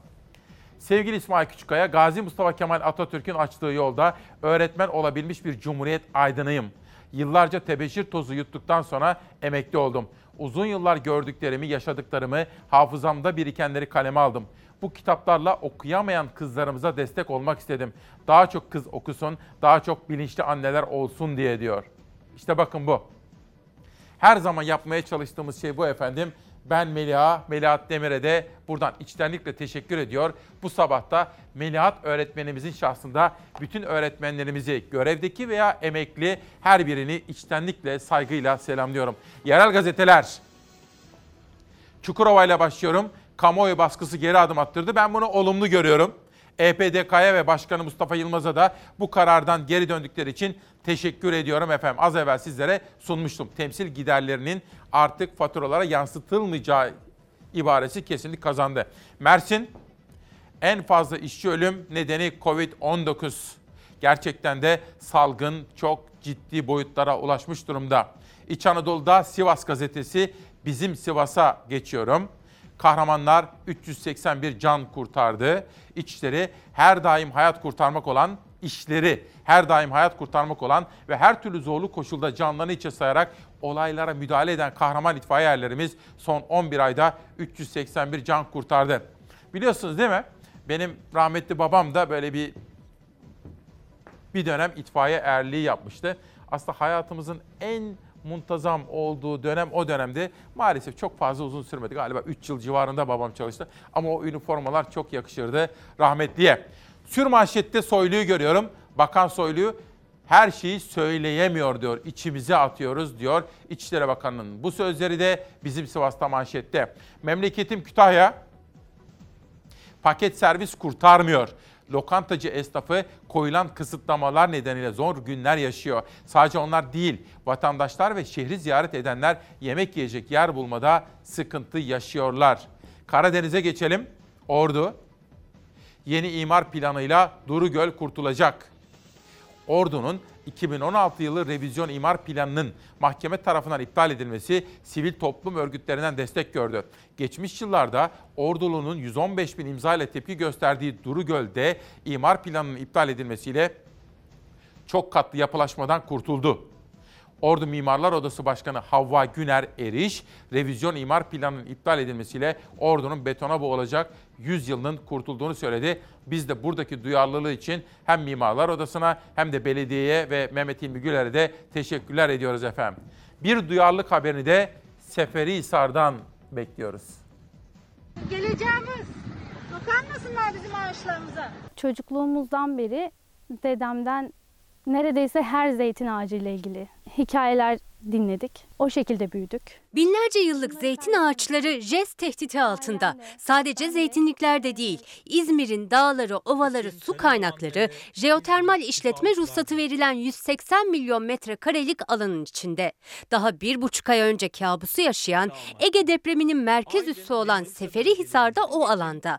İlçeye bağlı Orhanlı köyünde yasaların koruduğu zeytinliklerde sondaj çalışmaları başladı. Burada e, 14 tane kuyu açılması isteniyor. Bütün doğayı, zeytinleri, doğayı ve bizleri katletmek istiyorlar. Orhanlı Vadisi'nde tüm yaşam hem tarıma hem de hayvancılığa bağlı. Köyümüzdeki insanların bunun dışında başka yapacak hiçbir işleri yok. Seferihisar Orhanlı Köyü'nün tarım ve hayvancılıktan başka geçim kaynağı yok. İlçeye kurulması planlanan JES, geçim kaynaklarıyla birlikte evlerini, yaşam alanlarını da tehdit ediyor. Bundan bir ay önce bir sabah uyandıklarında piknik alanlarına kurulan konteynerları gördü Orhanlı köylüleri. İtiraz için bir araya geldiler. Jandarmayla karşı karşıya kaldılar. Pandemi dendi, ses duyurmaları engellendi. Dağılın üste millet. Eğlencelerde üst üste millet. Hala dağılın diyorsun. Konteyner vurulmuş. Sera yapılmış. Sürekli arazi alınıyor.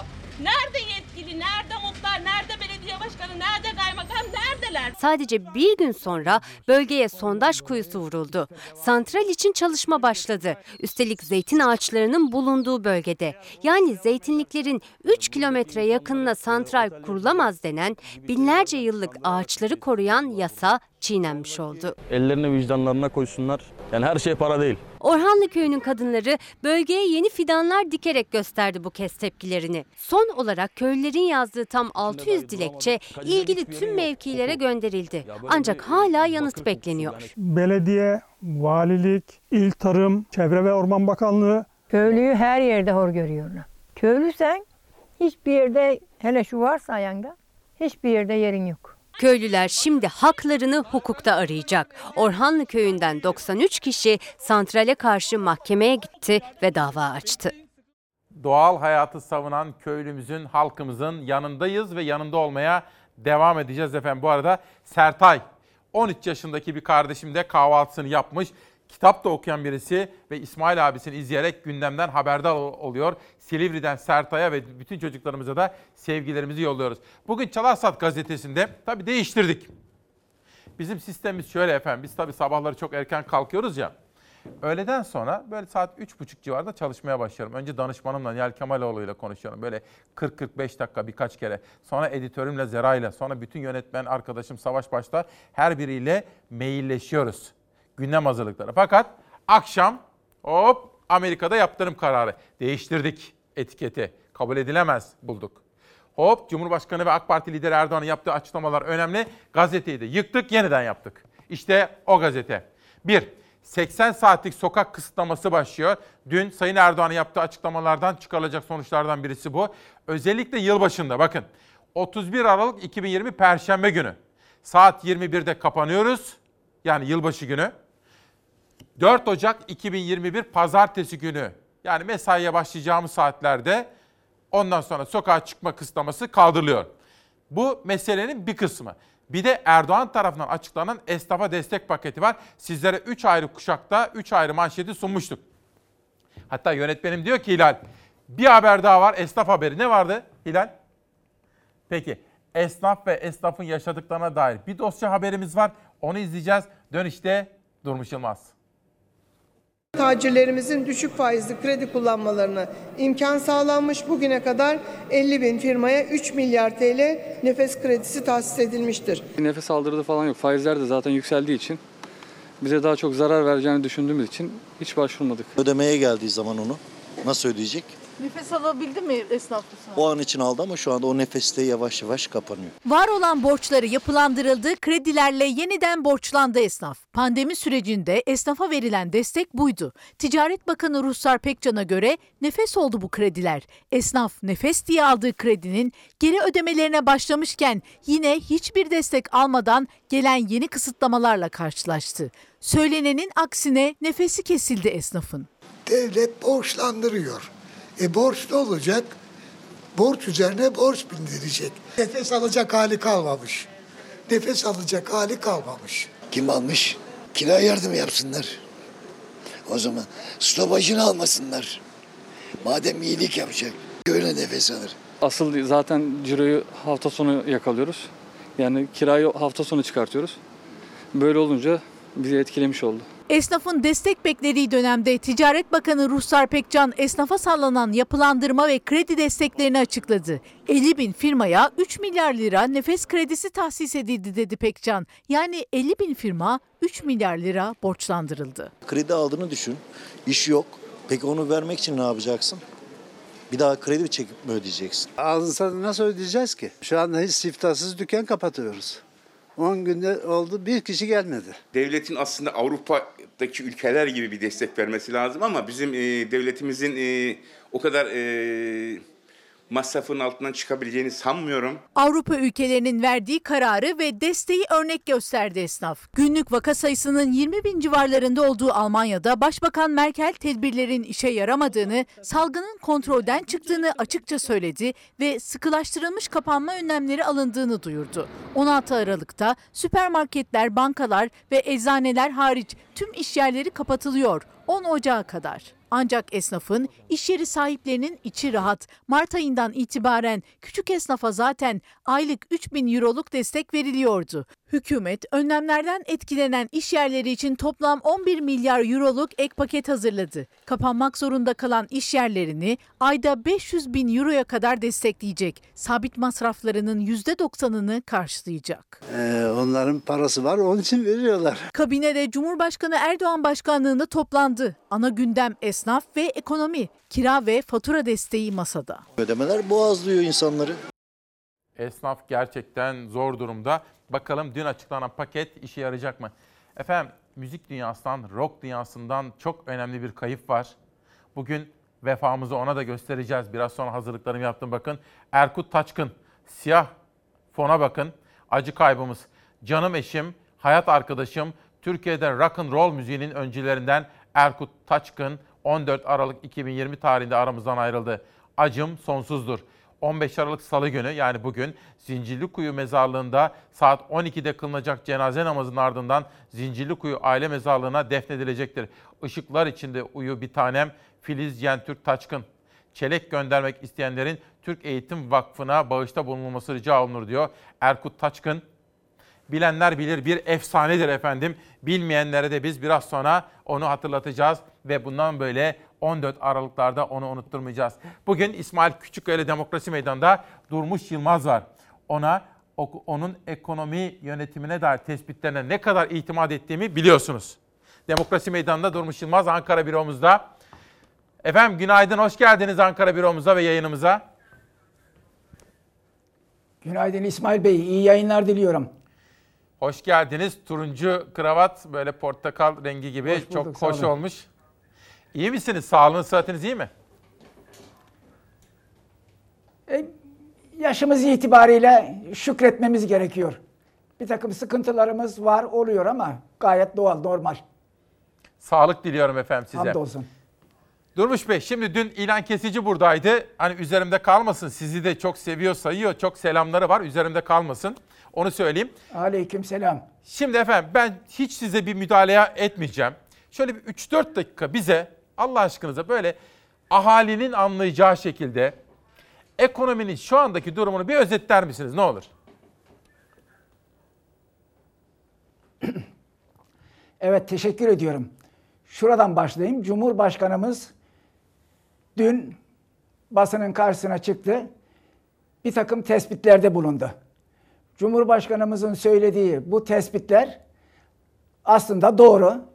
Ne dedi? Ülkeye dedi sermaye girişleri başladı dedi.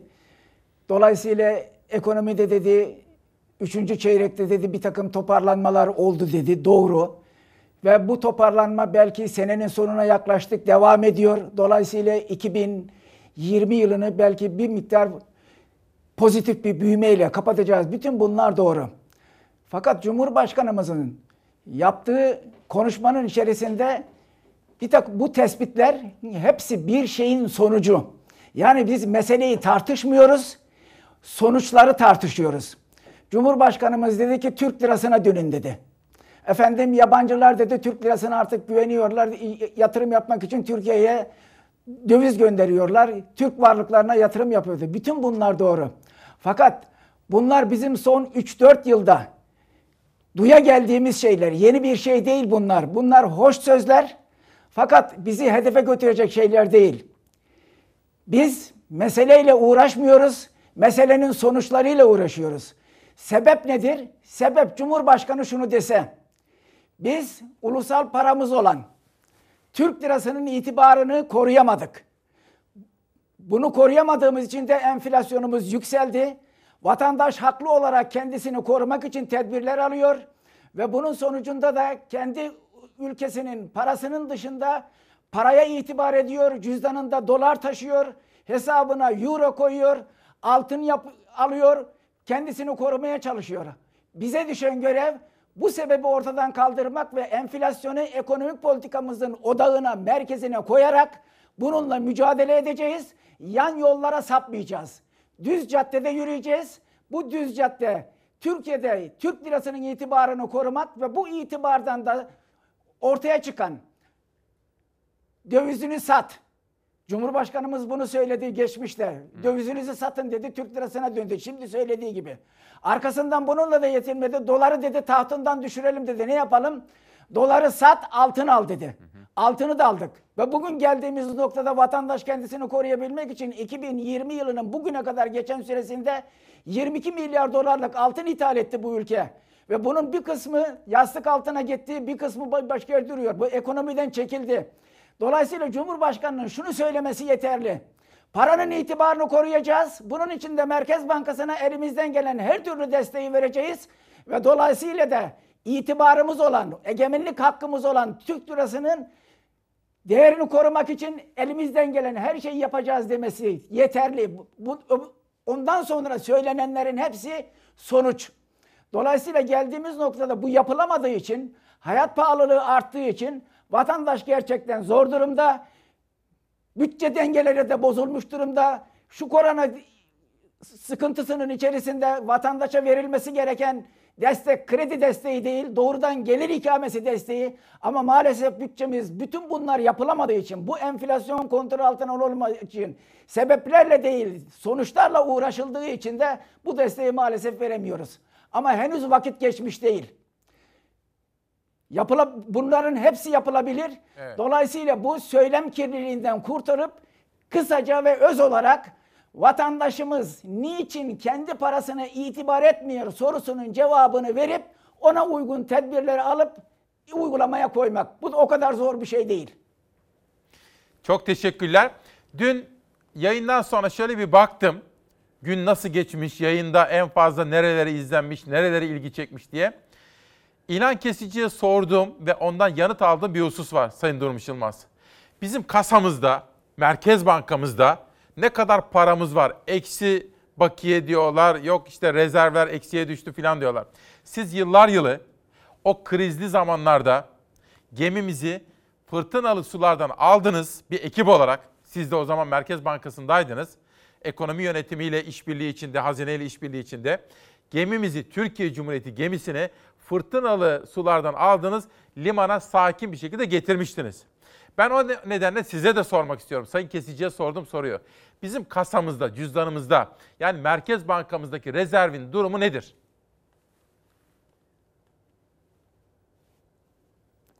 Soruyu tam anlayamadım. Bir daha tekrar eder misin son kısmını? Bizim bizim Merkez Bankamızdaki rezerv durumu nedir efendim? Evet. Şu anda Merkez Bankası'nın net rezervi pozitif. Ama bir de netin neti var. Yani swap dediğimiz işlemleri çıkardıktan sonra bu negatif.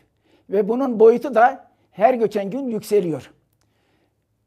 Yükselmesinin nedeni de kur farkları vesaireden dolayı dolardan euroya geçiş vesaire vesaire.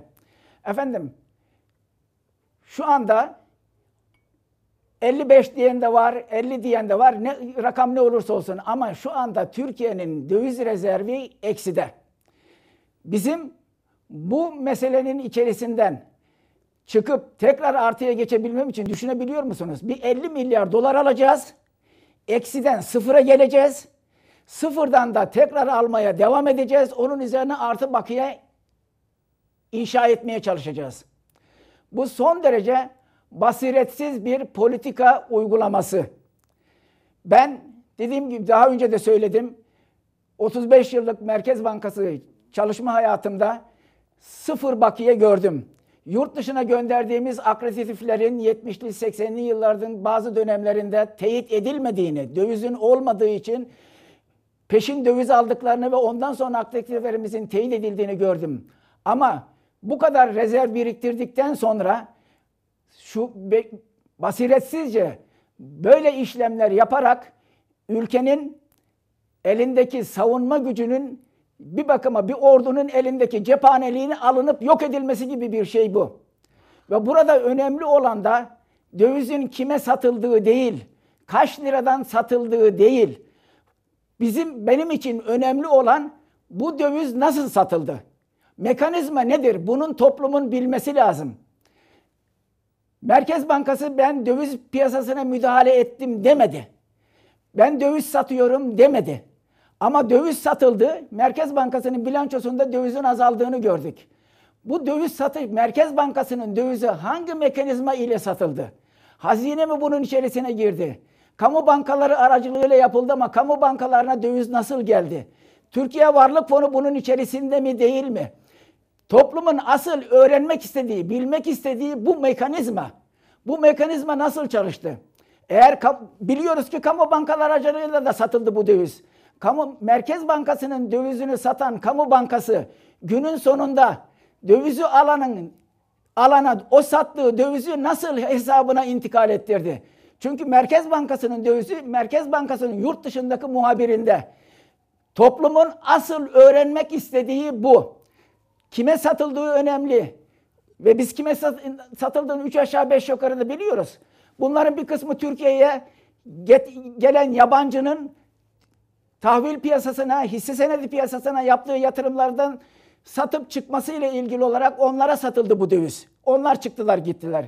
Bir kısmıyla yerli şirketler döviz aldılar çünkü görüyoruz ki Türkiye'nin reel kesimin dış borçluluk oranında öne, önemli bir azalma var. Onlar da bunu aldılar. Ve üçüncü olarak şunu biliyoruz ki bu dövizi alanlar da Türkiye'de yerleşik kişiler, döviz tevdiat hesapları sürekli artıyor.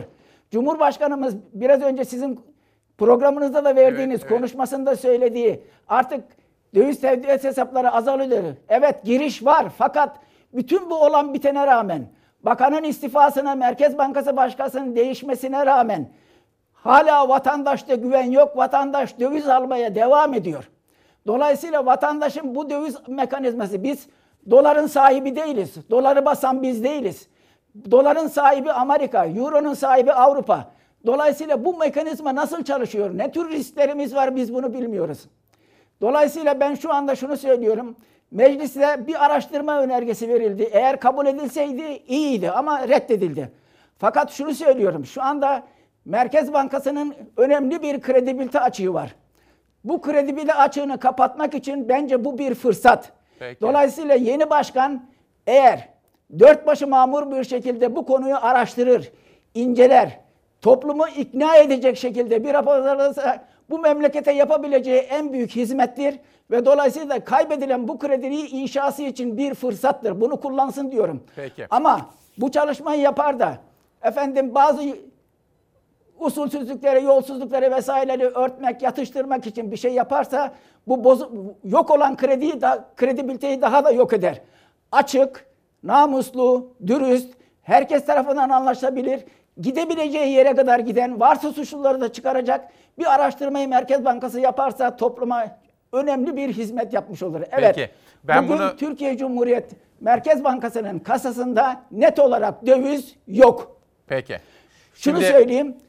Eğer Evet. her şey yolunda gitse, enflasyonu sıfırlasak, cari açığı sıfırlasak ve yabancılar tekrar Türkiye'ye döviz göndermeye gelse, başlasalar ve ortalama olarak yılda 35-40 milyar dolar gelse ve bunun hepsinde Merkez Bankası bu en azından 4 yıl 5 yılda bu rezervi zor biriktirebiliriz biz. Maalesef çok basiretsizce bir iş yapıldı. Peki.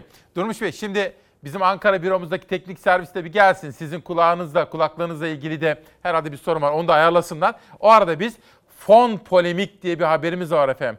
Şimdi işçinin alın teriyle biriktirilen paralar var.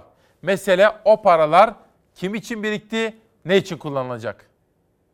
Her daim soruyorsunuz işsizlik sigorta fonunun amacı nedir, niye oradan harcanıyor diye. Çünkü işsizlik sigorta fonunun amacı istihdamı korumak. Devletin, işverenin ve işçinin ortak hedefi aslında istihdamı korumak. Bakanın sözleri e, sosyal sigortacılığın temel mantığıyla çelişmektedir. İşsizlik sigortası fonu işini kaybeden işçileri korumak için ve risklere karşı korumak için kurulmuştur. Meclisteki bütçe görüşmelerinin en hararetli konularındandı. İşsizlik sigortası fonu. Çalışma Bakanı Zehra Zümrüt Selçuk, fonun amacı istihdamı korumak dedi. Ancak işsizlik sigortası kanununa göre amaç istihdamı değil, işsiz kalan işçiyi korumak. Dağılımı söyleyeyim. Şimdi katkı payları %50, %25, %25.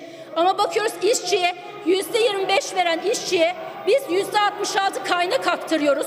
Devlet %25'inin 17'sini, %17'sini yine işçiye veriyor. İşsizlik sigortası fonu hiçbir biçimde bir işveren destek fonu değildir. Veya işçi ile işverenin birlikte kullanacağı bir yardımlaşma sandığı hiç değildir. Kanuna göre fonun gelirleri ve harcanacağı yer belli. Sigortalı işsizlere verilecek ödeneklerde hastalık ve annelik izni primleri ve meslek edindirme eğitimleri için kullanılmalı. Ancak yıllar içinde ek kanunlarla fon kaynağı işverenlere prim ve destek olarak da kullanılmaya başlandı. İşverenlere işsizlik sigortası fonuna ödedikleri primlerin geri ödenmesi diye bir şey söz konusu değildir. Ee, bu sosyal sigortacılığın ve sosyal güvenliğin temel evrensel ilkelerine aykırıdır. Son olarak 16 Ekim 2020'de yine işsizlik sigortası fonunda değişiklik teklifi meclise sunuldu ve geçti. İstihdama katkı için pandemi döneminde işe aldığı işçiyi 12 ay kesintisiz çalıştıran işverenin ödemesi gereken sigorta primi işsizlik sigortası fonundan karşılanmaya başlandı. Yani işverenin yükü için yine sadece işçi omuz verdi. Binlerce işsizse yıllardır olduğu gibi fondan yararlanamadı. İşsizlik maaşı alabilmenin de koşulları son derece zordur. Yani işsizlik fonu Türkiye'de neredeyse bir işveren fonuna dönüşmüş durumda. Örneğin 2019 yılında işçilere işsizlik ödeneği olarak yapılan ödemeler 10 milyar lira civarındayken işverenlere 16 milyarın üzerinde bir ödeme yapılmıştır. İşsizlik sigortası fonu sigortalılara işsiz kalmaları nedeniyle uğradıkları gelir kaybını belli süre ve ölçüde karşılayan fon olarak tanımlanıyor kanunda. Ancak işçiler işsizlik günlerinin teminatını işverenle paylaşmaya devam ediyor. İşsizlik sigortası fonu kaynaklarının tümüyle işçilere, işsizlere ait olduğunun altını çiziyoruz. Evet Sayın Durmuş Yılmaz'a soralım. Bugünlerde de tam zamanı asgari ücret ne olmalı?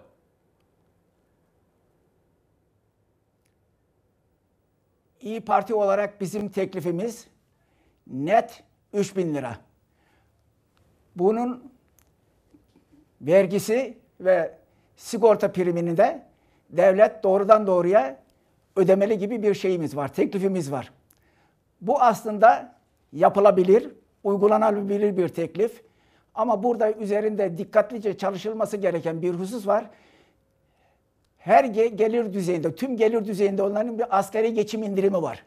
Bunun dikkatli ve sağlıklı bir şekilde bu yapı- ya- önerdiğimiz sistemin içerisine yerleştirilmesi gerekiyor. Şimdi ekonomik aktivitenin nihai amacı büyümek ve tüketmektir. Ürettiğinizi eğer tüketemiyorsanız, satamıyorsanız üretmenin bir anlamı yok. Dolayısıyla tüketmek asıl, geçinmek asıl. Fakat bu tüketimi yaparken hangi gelirle bunu tüketeceksiniz? Bunu tüketimin yapılmasını sağlıklı kılan husus istihdamdan, emek karşılığı yaptığınız, verdiğiniz hizmetten elde ettiğiniz ücretle, yevmiyeyle, maaşla elde ettiğiniz gelirle tüketmeniz gerekir. Eğer bu yetmiyorsa da kredi müessesesi devreye giriyor. Bu askeri ücretin 3000 lira olması veya 3100 lira olması aslında kendi kendini finanse eden bir sistem. Son 2020 yılı son çeyreğindeki büyüme rakamlarına baktığımızda büyük bir kredi genişlemesi var. Bu kredi genişlemesi sonucunda evet bu kredi genişlemesi yanlış bir yerlere gitti.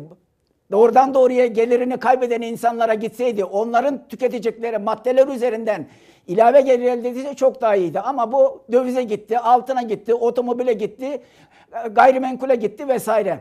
Fakat siz harcadığınız zaman bunu bir ekonomik aktivitede bulunuyorsunuz. Ekonomi, üretim artıyor, genişliyor ve bunun üzerinden vergilendirilebilir gelir tabanı genişliyor. Dolayısıyla devlet baştan, kamu baştan harcama yaparken sonuçta yaptığı bu harcamanın sonucunda ekonomik aktivite artıyor ve dolayısıyla vergi tabanı genişliyor. Daha fazla vergi toplayabiliyorsunuz. Dolayısıyla başlangıçta yüklendiğiniz bir takım mali yükleri vergi toplayarak belli bir gecikmeyle tahsil edebiliyorsunuz. Aynen şey de böyle. Asgari ücret de böyle. Dolayısıyla asgari ücretin 3000 lira veya 3100 lira her neyse olması başlangıçta bir köprü krediye ihtiyaç duyacaktır. İnsanlar bunu alacaklar, yiyecekler, içecekler, kira ödeyecekler, ulaştırmaya harcayacaklar. Bunun sonucunda yaş sebze ve meyve ithalatı, özür dilerim, tüketimi artacak, üretim artacak, süt, Evet. tereyağı, ekmek, peynir, zeytin vesaire artacak ve buralardaki üretim artacak ve bu artan üretimden dolayı devletin vergi toplama kabiliyeti artacak ve bir müddet sonra başta üstlenilen maliyetin bir kısmını vergi toplama yoluyla yapabileceksiniz. Bu yapılabilir.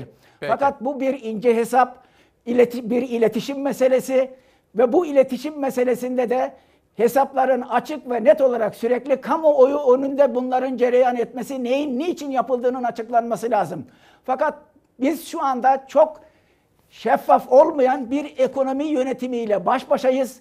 Bir takım işler yapılıyor. Sonuçlarını ya indirek olarak başka yerlerden öğreniyoruz veya da hiç öğrenemiyoruz. Dolayısıyla sorunuzun cevabı asgari ücretten vatandaş, işçi pay almalı ve 3000 lira olmalı. Üzerine bunu da Türkiye yükü kaldırabilir ve Peki. finanse edilebilir. Çünkü kendi kendini finanse eden bir sisteme dönüştürülebilir. Bir ara vereceğiz. Bir ara vereceğiz efendim. Durmuş Yılmaz'la sohbetimize köylüler, esnaflar, üreticiler konusunda devam edeceğim. Işıl Yücesoy'dan imzalı gelen bir albüm. Bir de bugün yine bir kaybımız var efendim. Dünyanın çok kitap okuyanlar bilirler. Casus romanları yazarı John le Carre öldü. Kötü casus, iyi yazar. Kitap severlerin başı sağ olsun. Reklamlardan sonra devam edeceğiz. 15 Aralık 2020 Salı sabahında İsmail Küçükkaya ile Demokrasi Meydanı'ndasınız. Durmuş Yılmaz'la ekonomiyi konuşuyoruz. Köylü ve üreticiyi soracağım Durmuş Yılmaz'a. Esnafı soracağım ve emekliyi soracağım. İyi Parti'de Akşener'in ekonomi kurmayı. Ama şu andan itibaren yönetmen koltuğunda savaş var. Şöyle dışarıya bir bakalım. Yağmurlu bir hava var. Yağmur istiyoruz, berekettir diyoruz efendim. Barajlar dolsun diyoruz. Ve dün AK Parti lideri Cumhurbaşkanı Erdoğan kabine toplantısından sonra yılbaşına ilişkin bir açıklama yaptı. Haberi izliyoruz, sonra sohbete devam ediyoruz. Elde edilen kazanımları güçlendirmek için sokağa çıkma sınırlaması 31 Aralık Perşembe saat 21'den 4 Ocak saat 5'e kadar kesintisiz uygulanacaktır. Vaka sayılarını düşürmek, hastanelerdeki ağır hasta yükünü azaltmak için kısıtlama kararları geliyor. Yılbaşında Türkiye evlerine kapanacak. 80 saat sokağa çıkmak yasak olacak. 31 Aralık Perşembe saat 21'den 4 Ocak Pazartesi saat 5'e kadar sürecek. 80 saatlik sokağa çıkma kısıtlaması uygulanacak. Tedbirler sayesinde dünyadaki pek çok yerin tersine ülkemizde vaka, ağır hasta ve vefat sayılarında belirgin bir azalışın yaşandığını görüyoruz. Tedbirlere uyum salgının kontrol altına alınması için şart. Sağlık Bakanı Fahrettin Koca 14 Aralık'a ait koronavirüs tablosunu paylaşırken ağır hasta sayısındaki artışa dikkat çekti. Bugün tespit edilen 5064 yeni hastamız var. Ağır hasta sayısı 6000'e yaklaştı. Hastane yükümüz halen çok yüksek. Dün yani 14 Aralık'ta 29.617 kişi virüse yakalandı. 229 kişi virüs sebebiyle hayatını kaybetti. Ağır hasta sayısı 5980 oldu. Bu süreçte tedbirleri sıkı bir şekilde devam ettireceğiz. Kalın sağlıcakla. Ve İyi Partili Durmuş Yılmaz'a Merkez Bankası eski başkanı Uşaklıdır kendisi. Şimdi ekonomi kurmayı Akşener'in. Sıradaki sorum esnafa ilişkin olacak. Esnafa ilişkin bir haberimiz var. Haberi izliyoruz. Durmuş Yılmaz'dan esnafa ilişkin yorum bekleyeceğiz. Bazı müjdeleri milletimizle paylaşmak istiyorum. Yıl sonuna kadar yüzde yirmiden yüzde ona indirdiğimiz gayrimenkul kiralarındaki stopaj oranının uygulanma süresini 1 Haziran'a kadar uzatıyoruz. Benzer şekilde yüzde on sekizden yüzde sekize indirdiğimiz iş yeri kiralama hizmetlerindeki KDV oranını da 1 Haziran'a kadar yüzde sekiz olarak uygulamaya devam edeceğiz. Konaklamadan yeme içmeye, yolcu taşımacılığından bakım onarıma kadar birçok sektörü kapsayan KDV indirimlerinin sürelerinde de yine 1 Haziran'a kadar uzatıma gittik. Esnafımıza kira desteği ile gelir kaybı desteği için hazırlıklara başladık. Toplam sayısı 1 milyon 239 bin 438 kişiyi bulan bu kesime 3 ay süreyle ayda 1000 lira destek ödemesi yapacağız.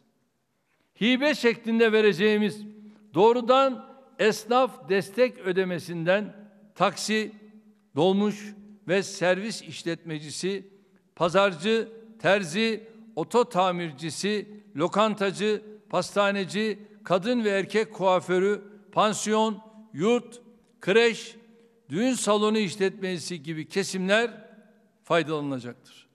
Bir diğer destek kalemi olan kira desteğini basit usule tabi olmanın şartlarına göre belirledik.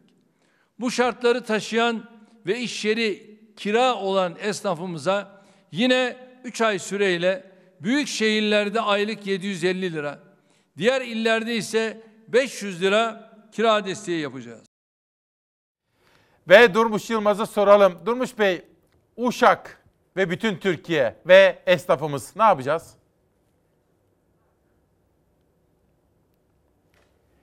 Evet, Sayın Cumhurbaşkanı'nın yaptığı bu açıklamalar, verilmesi düşünülen destekler doğru işler. Aslında gecikmiş ama hala doğru yolda doğru adım diye düşünüyorum. Fakat biz buralara gelmeden önce de bunları yapabilirdik. Türkiye'de esnaf, emekli ve köylü aşağı yukarı toplumun gelir dağılımı açısından en mağdur kesimi. Ve üstelik bunlar harcama eğilimi yüksek olan kesimler ve dolayısıyla toplam talebin en önemli bileşenler, bileşenlerini oluşturuyorlar. Bunlar yeme, içme, fatura, elektrik, gaz, doğalgaz vesaire gibi faturalar, ödemeler dışında çok fazla fazla yerlere harcaması olan kesimler değil. Bunlar doğrudan doğruya barınmak, ısınmak ve hayatlarını devam ettirmek için harcama yapan kesimler. Bunlar ta baştan beri dikkate alınabilir ve dolayısıyla ekonomideki bu toplam talep daralması önlenebilirdi. Fakat maalesef hükümet bu yolu seçmedi. Gecikmeli de olsa doğrudan bazı gelir desteklerinin yapılması doğru bir şey fakat yeterli değil. Biz ekonomi olarak bu koronavirüsün ilgili olarak ekonominin çok kötü bir noktasında yakalandık bu meseleye. Çünkü herhalde varsayım şuydu ki bu bir ayda bilemedim üç ayda nitekim Haziran'a geldiğimizde kapanmadan çıktık. işler gevşetildi. Bunun biteceği varsayıldı herhalde ama bitmedi. Devam ediyor. İnşallah çok da uzun sürmez. Eğer yıl sonuna 2021 yılı birinci çeyreğinde veyahut da yılın yarısında veyahut da üçüncü çeyrek veya senenin sonuna doğru gi- giderse her dönem sonuna göre de farklı farklı tedbirlerin alınması gerekiyor. Eğer bunlar önceden düşünülseydi Merkez Bankası'nın 2019 yılındaki karı artı Merkez Bankası'nın uzun yıllar biriktirdiği ihtiyat akçesi bizim şu anda diyelim ki kaç ne kadar ça- çalışanımız var? 28 milyon kişi istihdamda. De ki 30 milyon. Bunun yarısı işsiz kalsa berber, efendim kuaför, garson Lokanta. vesaire vesaire ve bunlar biz iki ay ekonomiyi kapatsak ve her birisine 2000 TL versek bu eder 60 milyar TL. Bu 60 milyar TL'yi dediğim gibi Merkez Bankası'nın 2019 karı ve ihtiyat akçesi karşılayabilirdi. Hadi o da gitti. Onları harcadık, bitirdik. Fakat hala bakın bizim maliye politikası açısından çok fazla bir alanımız yok. Çünkü bütçe açığı veriyoruz. Ödememiz, itfa etmemiz borçların üzerinde yüzde 150-200'ler oranında borçlanma yapıyoruz. Bü- Bütçede böyle bir yer yok. Ama hala Merkez Bankası'ndan ben şunu iddia ediyorum ve bunu da önerdim. Benden sonra önce daha başkaları da önerdi bunu. Mesela Merkez Bankası'na bir korona tahvili özel tertip tahvili ihraç edilebilir. Bunun karşılığında nakit alınabilir ve bu açık, net, şeffaf şekilde nasıl girdik ve çıkış nasıl olacak? Kim hangi aşamada ne kadar yararlanacak yapıp işleri bu noktaya getirmeden herkesi sıkıntıya sokmadan biz bu işleri yapabilirdik. Ama maalesef Peki. bu yol tercih edilmedi. Ama hala vakit geçmiş değil. Evet. Dolayısıyla bizim emeklimizin, köylümüzün ve de esnafımızın harcaması doğrudan doğruya ekonomiye girecek. Onlara yapılan her türlü hibe şeklindeki yardım devlete biraz daha yüksek vergi olarak geri dönecektir ve kendi kendini finanse edecektir. Bu mutlaka yapılmalıdır. Ama biz şu anda kimin, nerede, ne kadar, ne yapacağını da bilmiyoruz. Kimler yanacak? Aslında buralarda şeffaflık lazım. Eğer şeffaflık yoksa bu ateşle oynakın bir şey. Bütün dengeleri bozabilirsiniz. Bunun için de şey lazım, kredibilite lazım, temiz sicil lazım. O temiz sicil yoksa, vatandaş size hala güvenmiyorsa, bütün bu doğru kararlar yine de doğru sonuç vermeyebilir. Niye? Vatandaşın zihninde ben ya bizim mahallede şu insan yararlandı, bu insan yararlanamadı. Bu insanın şurayla ilgisi var, bununla ilgisi var. Şu korundu, bu kayırıldı gibi işler olursa bu iş yine sonuç vermez. Onun için laf, söz dönüp dolaşıp geliyor. Hesap verebilirlik, açıklık, netlik ve toplumla sürekli bilgi paylaşımı. Peki. Şimdi Durmuş Bey aslında bir soruya yanıt verdiniz. O yanıtın içinde hem esnaf var, hem köylü üretici var, hem de emekli var. Ben son olarak hani siz sözüne çok itibar edilen birisiniz. Çok güven telkin eden birisiniz. Son olarak halkımıza, iktidara, özellikle ekonomi yönetimine ne söylemek istersiniz? Son sözü size bırakayım. Benim ekonomi yönetimine söyleyeceğim söz şu. Yani tekeri yeniden icat etmeye gerek yok. Yapılması gereken açıklık, netlik, şeffaflık ve doğru veriyle işlem yapmak. Bugün biz yöneticilerimizden bir, bir, bir buçuk aydır bütçe görüşmeleri yapıyoruz. Yani bugün iktidar partisinin milletvekili arkadaşlarımızdan öyle sözler işitiyoruz ki sanki biz toplum olarak o ilk çağlarda mağaralarda ağaç, kovuklarında yaşıyoruz ve dolayısıyla daha ateş icat edilmedi, tekerlek icat edilmedi ama AK Parti diye bir yönetim geldi. O günden bugüne bizi ışınladı ve bugünkü ortama geldik. Bu tür söylemlerden vazgeçilmesi lazım. Doğru karar, doğru veriye bağlıdır. Doğru veri doğru top yöntemle olur. Onun için yapılması gereken şey maliyeti son derece düşük, açık olmak, şeffaf olmak, mütevazi olmak, kibirden vesaireden uzak olmak, uzak olmak lazım. Maalesef bugünkü yönetimin en büyük hatası bu. Farkında değiller ki trajedi şu, yükselirken düşmek. Aslında yükselirken ama düşüyorlar. Onun için benim tavsiyem şu. Sebeplerle uğraşsınlar, sonuçlarla uğraşmasınlar. Peki. Enflasyonu kontrol altına alsınlar. Dolar da, altın da her şey yoluna girer. Ama onlar maalesef sonuçlarla uğraşıyorlar, sebeplerle uğraşmıyorlar. Sonuç bilgiyi, beceriyi, açıklığı ve dolayısıyla da paranın itibarını ekonomi politikasının merkezine koyarak onunla ilgili alınabilecek bütün tedbirleri alıp vatandaşla iletişimi güçlendirmek. Her aşamada, her yerde doğru ve neti söylemek. Bunun arkası otomatik olarak gelecektir. Peki dilinize, yüreğinize, zihninize sağlık katkınız için çok teşekkür ediyorum Durmuş Bey. Sağ olun, eksik olmayın. İyi günler ben dilerim. teşekkür ediyorum. Sağ olun. Evet bugün 15 Aralık. Şimdi de kuraklıkla ilgili bir haber. Ben yönetmenim Savaş'tan rica etsem dünkü Çalarsat gazetesi bir gelse sizlere bu sene başında demiştim ki bu bizim İsmail Küçükkaya ile Çalarsat ailesinin sabahları 8. yılı.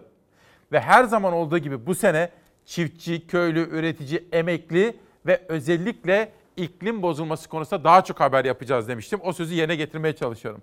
Şimdi dış dünyaya ilişkin daha çok haber yapmaya çalışıyoruz. Ona da devam edeceğim. Bu arada Sena Arıboğan, bugün doğum günü kutlayanlardan Sena kızımız. Özkan, Özkan Tamirak, uzun yıllar beraber çalıştığımız meslektaşım, şimdi TV yüzde ve Yasemin Duru. Bugün Yasemin Duru da doğum günü kutluyor. 15 Aralık'ta doğum günü kutlayan Çalarsat ailesine esenlik dolu, hoş ve mutlu bir sene ve bir yaş diliyorum. Bu gazete dün çizdiğimiz ve sizlerle paylaştığımız bir gazete. Tabi dere yataklarına bina yaparsak, dikey mimaride ısrar edersek, bu ülkenin taşını, toprağını, suyunu, havasını korumaz isek, o zaman ne olur biliyor musunuz?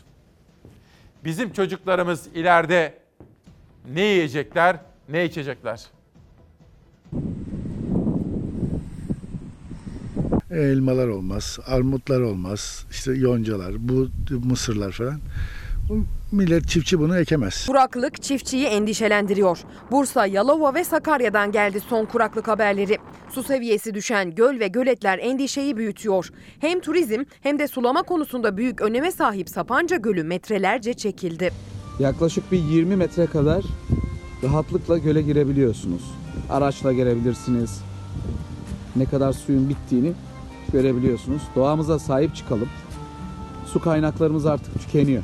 Sapanca Gölü'ndeki su çekilmesi ziyaretçilerini hem şaşırttı hem de üzdü. Yakın zamanda 32,5 metre olan su kotu 30 metreye kadar geriledi. Mevsim normallerinden az yağan yağmura su kullanımı da eklenince kaynaklar birer birer alarm veriyor. Sapanca Gölü'nde de gölü besleyen dere ve kaynak sularından işletme hakkına sahip pek çok şirket faydalanıyor. Göl beslenemiyor, seviye gün gün düşüyor. Ne kadar kuruduğunu ve ne kadar geriye çekildiğini siz gözlerinizle görebilirsiniz. Yaşım 55 ilk defa böyle bir şey görüyorum. Taşlara kadar dolardı. Sene başına kadar dolardı. Bu sene 14 Aralık daha içindeki su yani bu kadar azaldığını hiç görmedik zaten biz. Bu sene de dolacağını hiç sanmıyorum. 40 yıldır yaşanmayan yaşandı. Sulama göleti neredeyse tamamen yok oldu. Yok denecek kadar az su kalan baraj göletinin haberi Bursa Mudanya'dan geldi. 1980 yılında inşa eden Çınarlı Göleti küçük bir su birikintisine döndü. Bursa'dan bir diğer kuruma haberi ise İznik Gölü'nden geldi. Botumuzla dolaşmaya çıktık. Suların çekilme seviyesini değerlendirmek için. Botumuza çarptı. Hatta eee, şurada bir delik açtı, ufak bir delik. İznik Gölü kıyısında işletmesi olan Mehmet Güleç gölde gezintiye çıktı. Tahmininden çok daha fazla düşen su seviyesi nedeniyle teknesine bir çapa takıldı. Güleç, çapanın tarihi eser olabileceğini düşündüğü için jandarmaya teslim etti. Bunun tarihi eser olduğunu düşünerekten jandarma ekiplerimize bildirdik. Onlar da sağ olsunlar hemen ilgilendirdiler. Müze müdürlüğünü aradılar. Yalova'daki Gökçe Barajı'ndaki doluluk oranı ise %17'ye kadar düştü. Eğer yağmur yağmazsa 40 günlük su kaldı barajda. Havadan çekilen görüntülerde metrelerce düşen suyun seviyesi gözler önüne serildi. İstanbul'da ise bugün baraj doluluk oranları %21 seviyesinde. Hava yağışlı olmasına rağmen 3 gün önce %22 seviyesinde olan baraj dolulukları geriledi. Aslında hava günlerdir yağıyor ancak baraj doluluklarına yansıyan bir artış henüz yok. Aksine 13 Aralık'tan 14 Aralık'a baraj dolulukları %0,2 azaldı. Terkos Gölü'nde çekilen son görüntüler suyun metrelerce çekildiğini gözler önüne seriyor. Şimdi bir kitap, günün yazısı ve günün manşeti. Ama kalbinizi istiyorum şimdi tamam mı? Kalbinizi. Bakın. Cumhuriyet'te bir haber okudum. Ama 8 kuşağında. Tabii herkes şimdi Çeşme'de, Bodrum'da, Antalya, Fethiye, Dalaman, Alanya. Herkes tatilde. Tamam peki. Geç kalkıyorlar onu da görüyorum. Ama bu haberi kaçırmasını istemiyorum kimsenin. Cumhuriyet'in bugünkü sayfasında 3 dakikada elendi. Kendinizi bu kişi yerine koyacaksınız. Siz veya evladınız o. Tamam mı?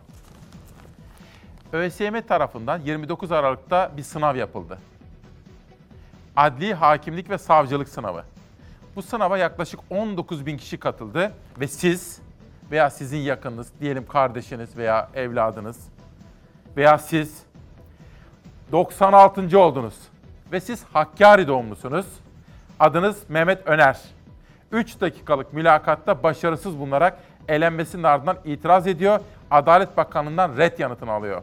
Adalet Bakanlığı'na itiraz eden Öner'e, ya düşünsenize 19 bin kişinin katıldığı yazılı sınavda siz ilk yüze giriyorsunuz. Muazzam bir başarı değil mi?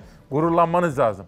Yazılı sınavda 19 bin kişi arasında ilk yüze giren sizi mülakatta eliyorlar. Başkaca bir şey söylemiyorum efendim. Hani çok yorum yapabilirim ama canlı yayındayım. Sizlere bırakmak istiyorum. Ve günün yazısı bu konuyu takip edeceğime söz veriyorum. Çocuklarımızın sağlığı için. Günün yazısı Yılmaz Özdil'e aittir. Gıda etiketini sansürleyen turkuaz tabloya ne yapmaz? Ta- bakın tarım kavramını Türk medyasında en iyi bilen gazeteci değerli arkadaşım Ali Ekber Yıldırım müthiş bir haberciliğe daha imza attı. Trans yağ bilgisi gıda ürünlerinden etiketlerden çıkarılıyor. Çikolata, bisküvi, cips, margarin, dondurma gibi gıda ürünlerinde %2 oranda trans yağ kullanılmasına izin veriliyor. Bunu konuşacağız efendim. Bu sağlığımız için Tarım Bakanlığı'nı da burada eleştireceğiz ve uyarılarda bulunacağız. Şimdi sizi bir başka yurdum haberi için, bir başka çevre haberi için Erzincan'a, Kemaliye'ye götüreceğim. Daha önce gördüğünüz tarlalar ekiliyordu ve şu anda sondaj vuruluyor. Pakdemirli değil ki ben orman yerlerine ruhsat vermeyeyim. Burası orman değil mi? Kemaliyeliler bir kez daha sesimizi duyun diye haykırdı. Maden aramak için sarı çiçek yaylasına kıymayın dediler. Yukarıdaki sondajı siz mi vurdunuz bizim tarlaya? Erzincan'ın Kemaliye ilçesinde sınırları Malatya ve Sivas'a uzanan Sarıçiçek Yaylası'nda köylülerin itirazına rağmen 250-300 metre derinliğinde sondajlar açılmaya başlandı.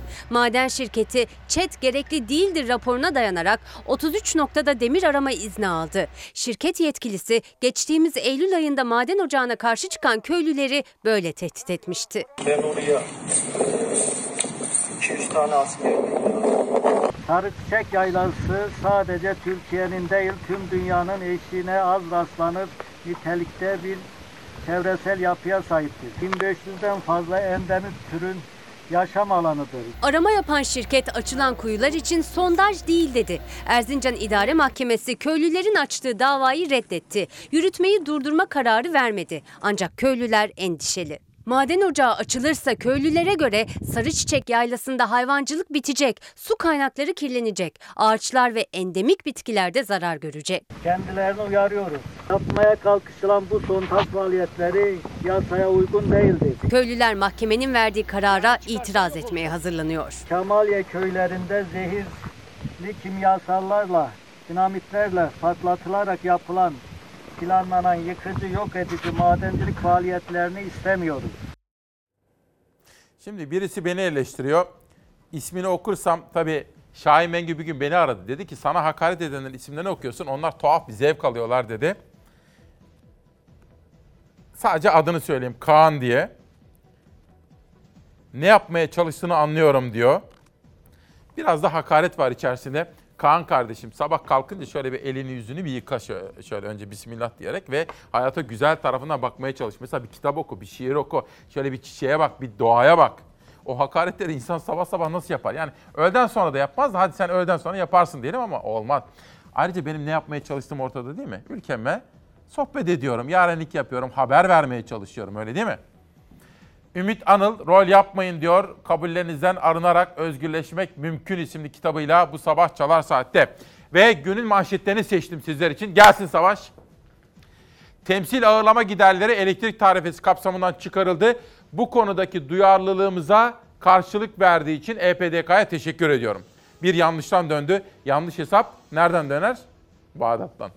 Bill Gates, üzülerek söylüyorum ki gelecek 4 ila 6 ay pandeminin en kötü dönemi olabilir. Yani Ocak'tan itibaren de 4 ay daha sıkıntılı olabilir diyor.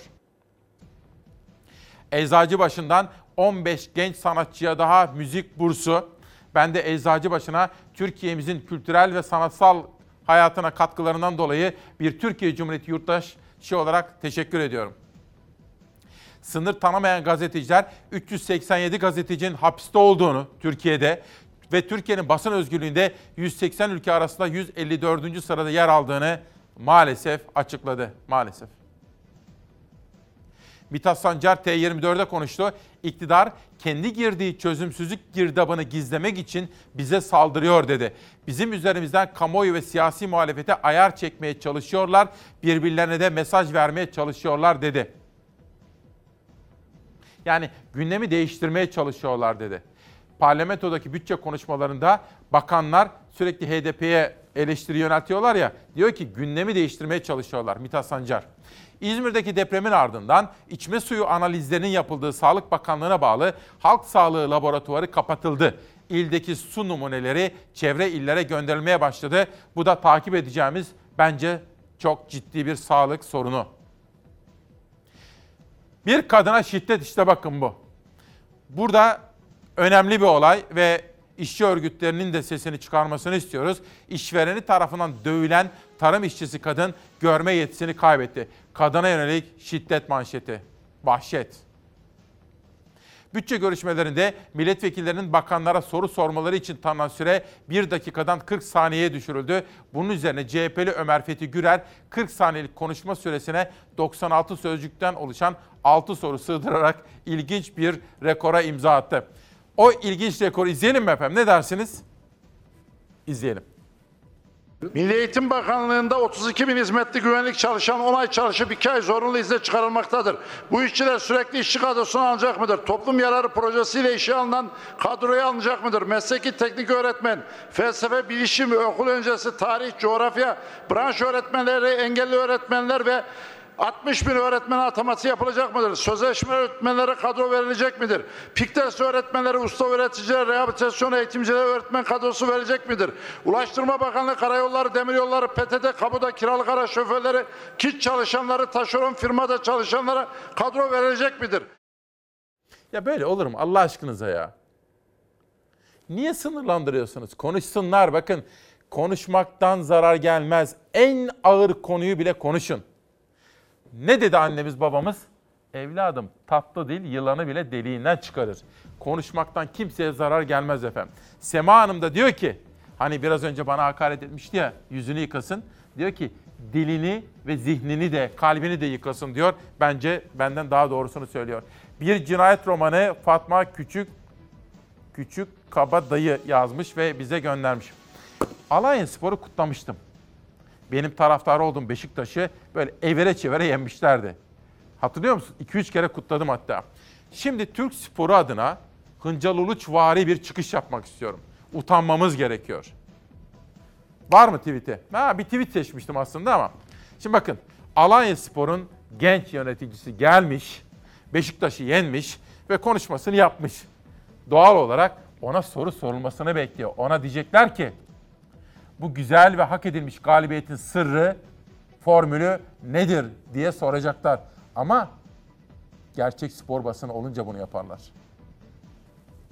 Ee, bu galibiyetin tadını oyuncularım çıkarabilirler. Yarın hemen çalışmaya tekrardan devam edeceğiz. sorumuz var arkadaşlar. Teşekkür ediyoruz. Soru yok mu arkadaşlar? Teşekkür ederiz. Sağ olun.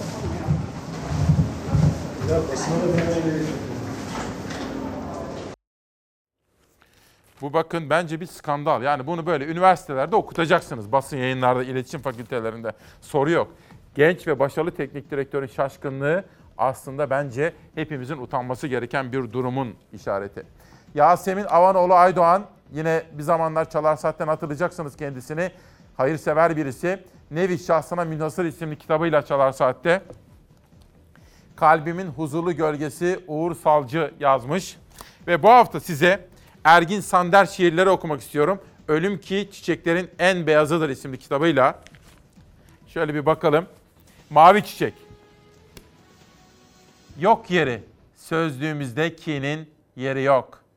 Sürükler ırmak, kurumuş yaprakları denize sürükler. Gizli uzak bir ülkedir. Beraberliğimiz gizli uzak bir ülkedir. Dalların usulca açtığı dereye.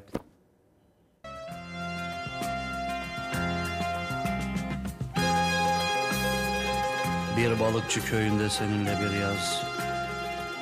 O evde kalmıştık, duvarları bembeyaz. O evde geçse bir ömür az Tüter gözümde aklımdan çıkmaz Orada tatmıştık mutluluğu Kaldı uzakta o en derin haz O ev beni çağırır Gel gör gidemem. Sensiz.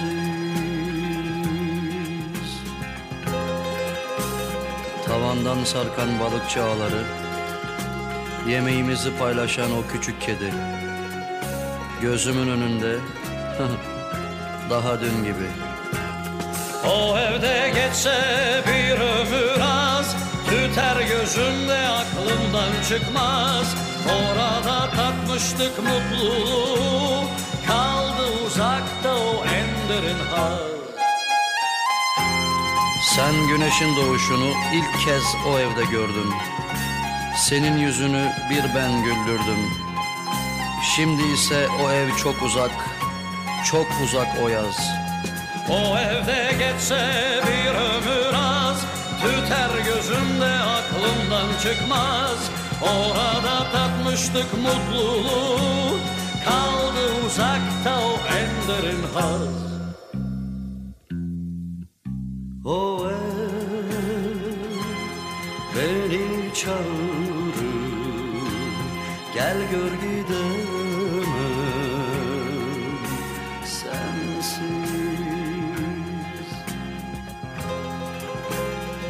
Hatırladın mı? O balıkçı köyünde seninle bir yaz. Küçücük bir evde kalmıştık. Duvarları bembeyaz. O evde geçse bir ömür az. Tüter gözümde aklımdan çıkmaz. Orada tatmıştık mutluluğu. Kaldı uzakta o en derin haz. O evde geçse Tüter gözümde aklımdan çıkmaz.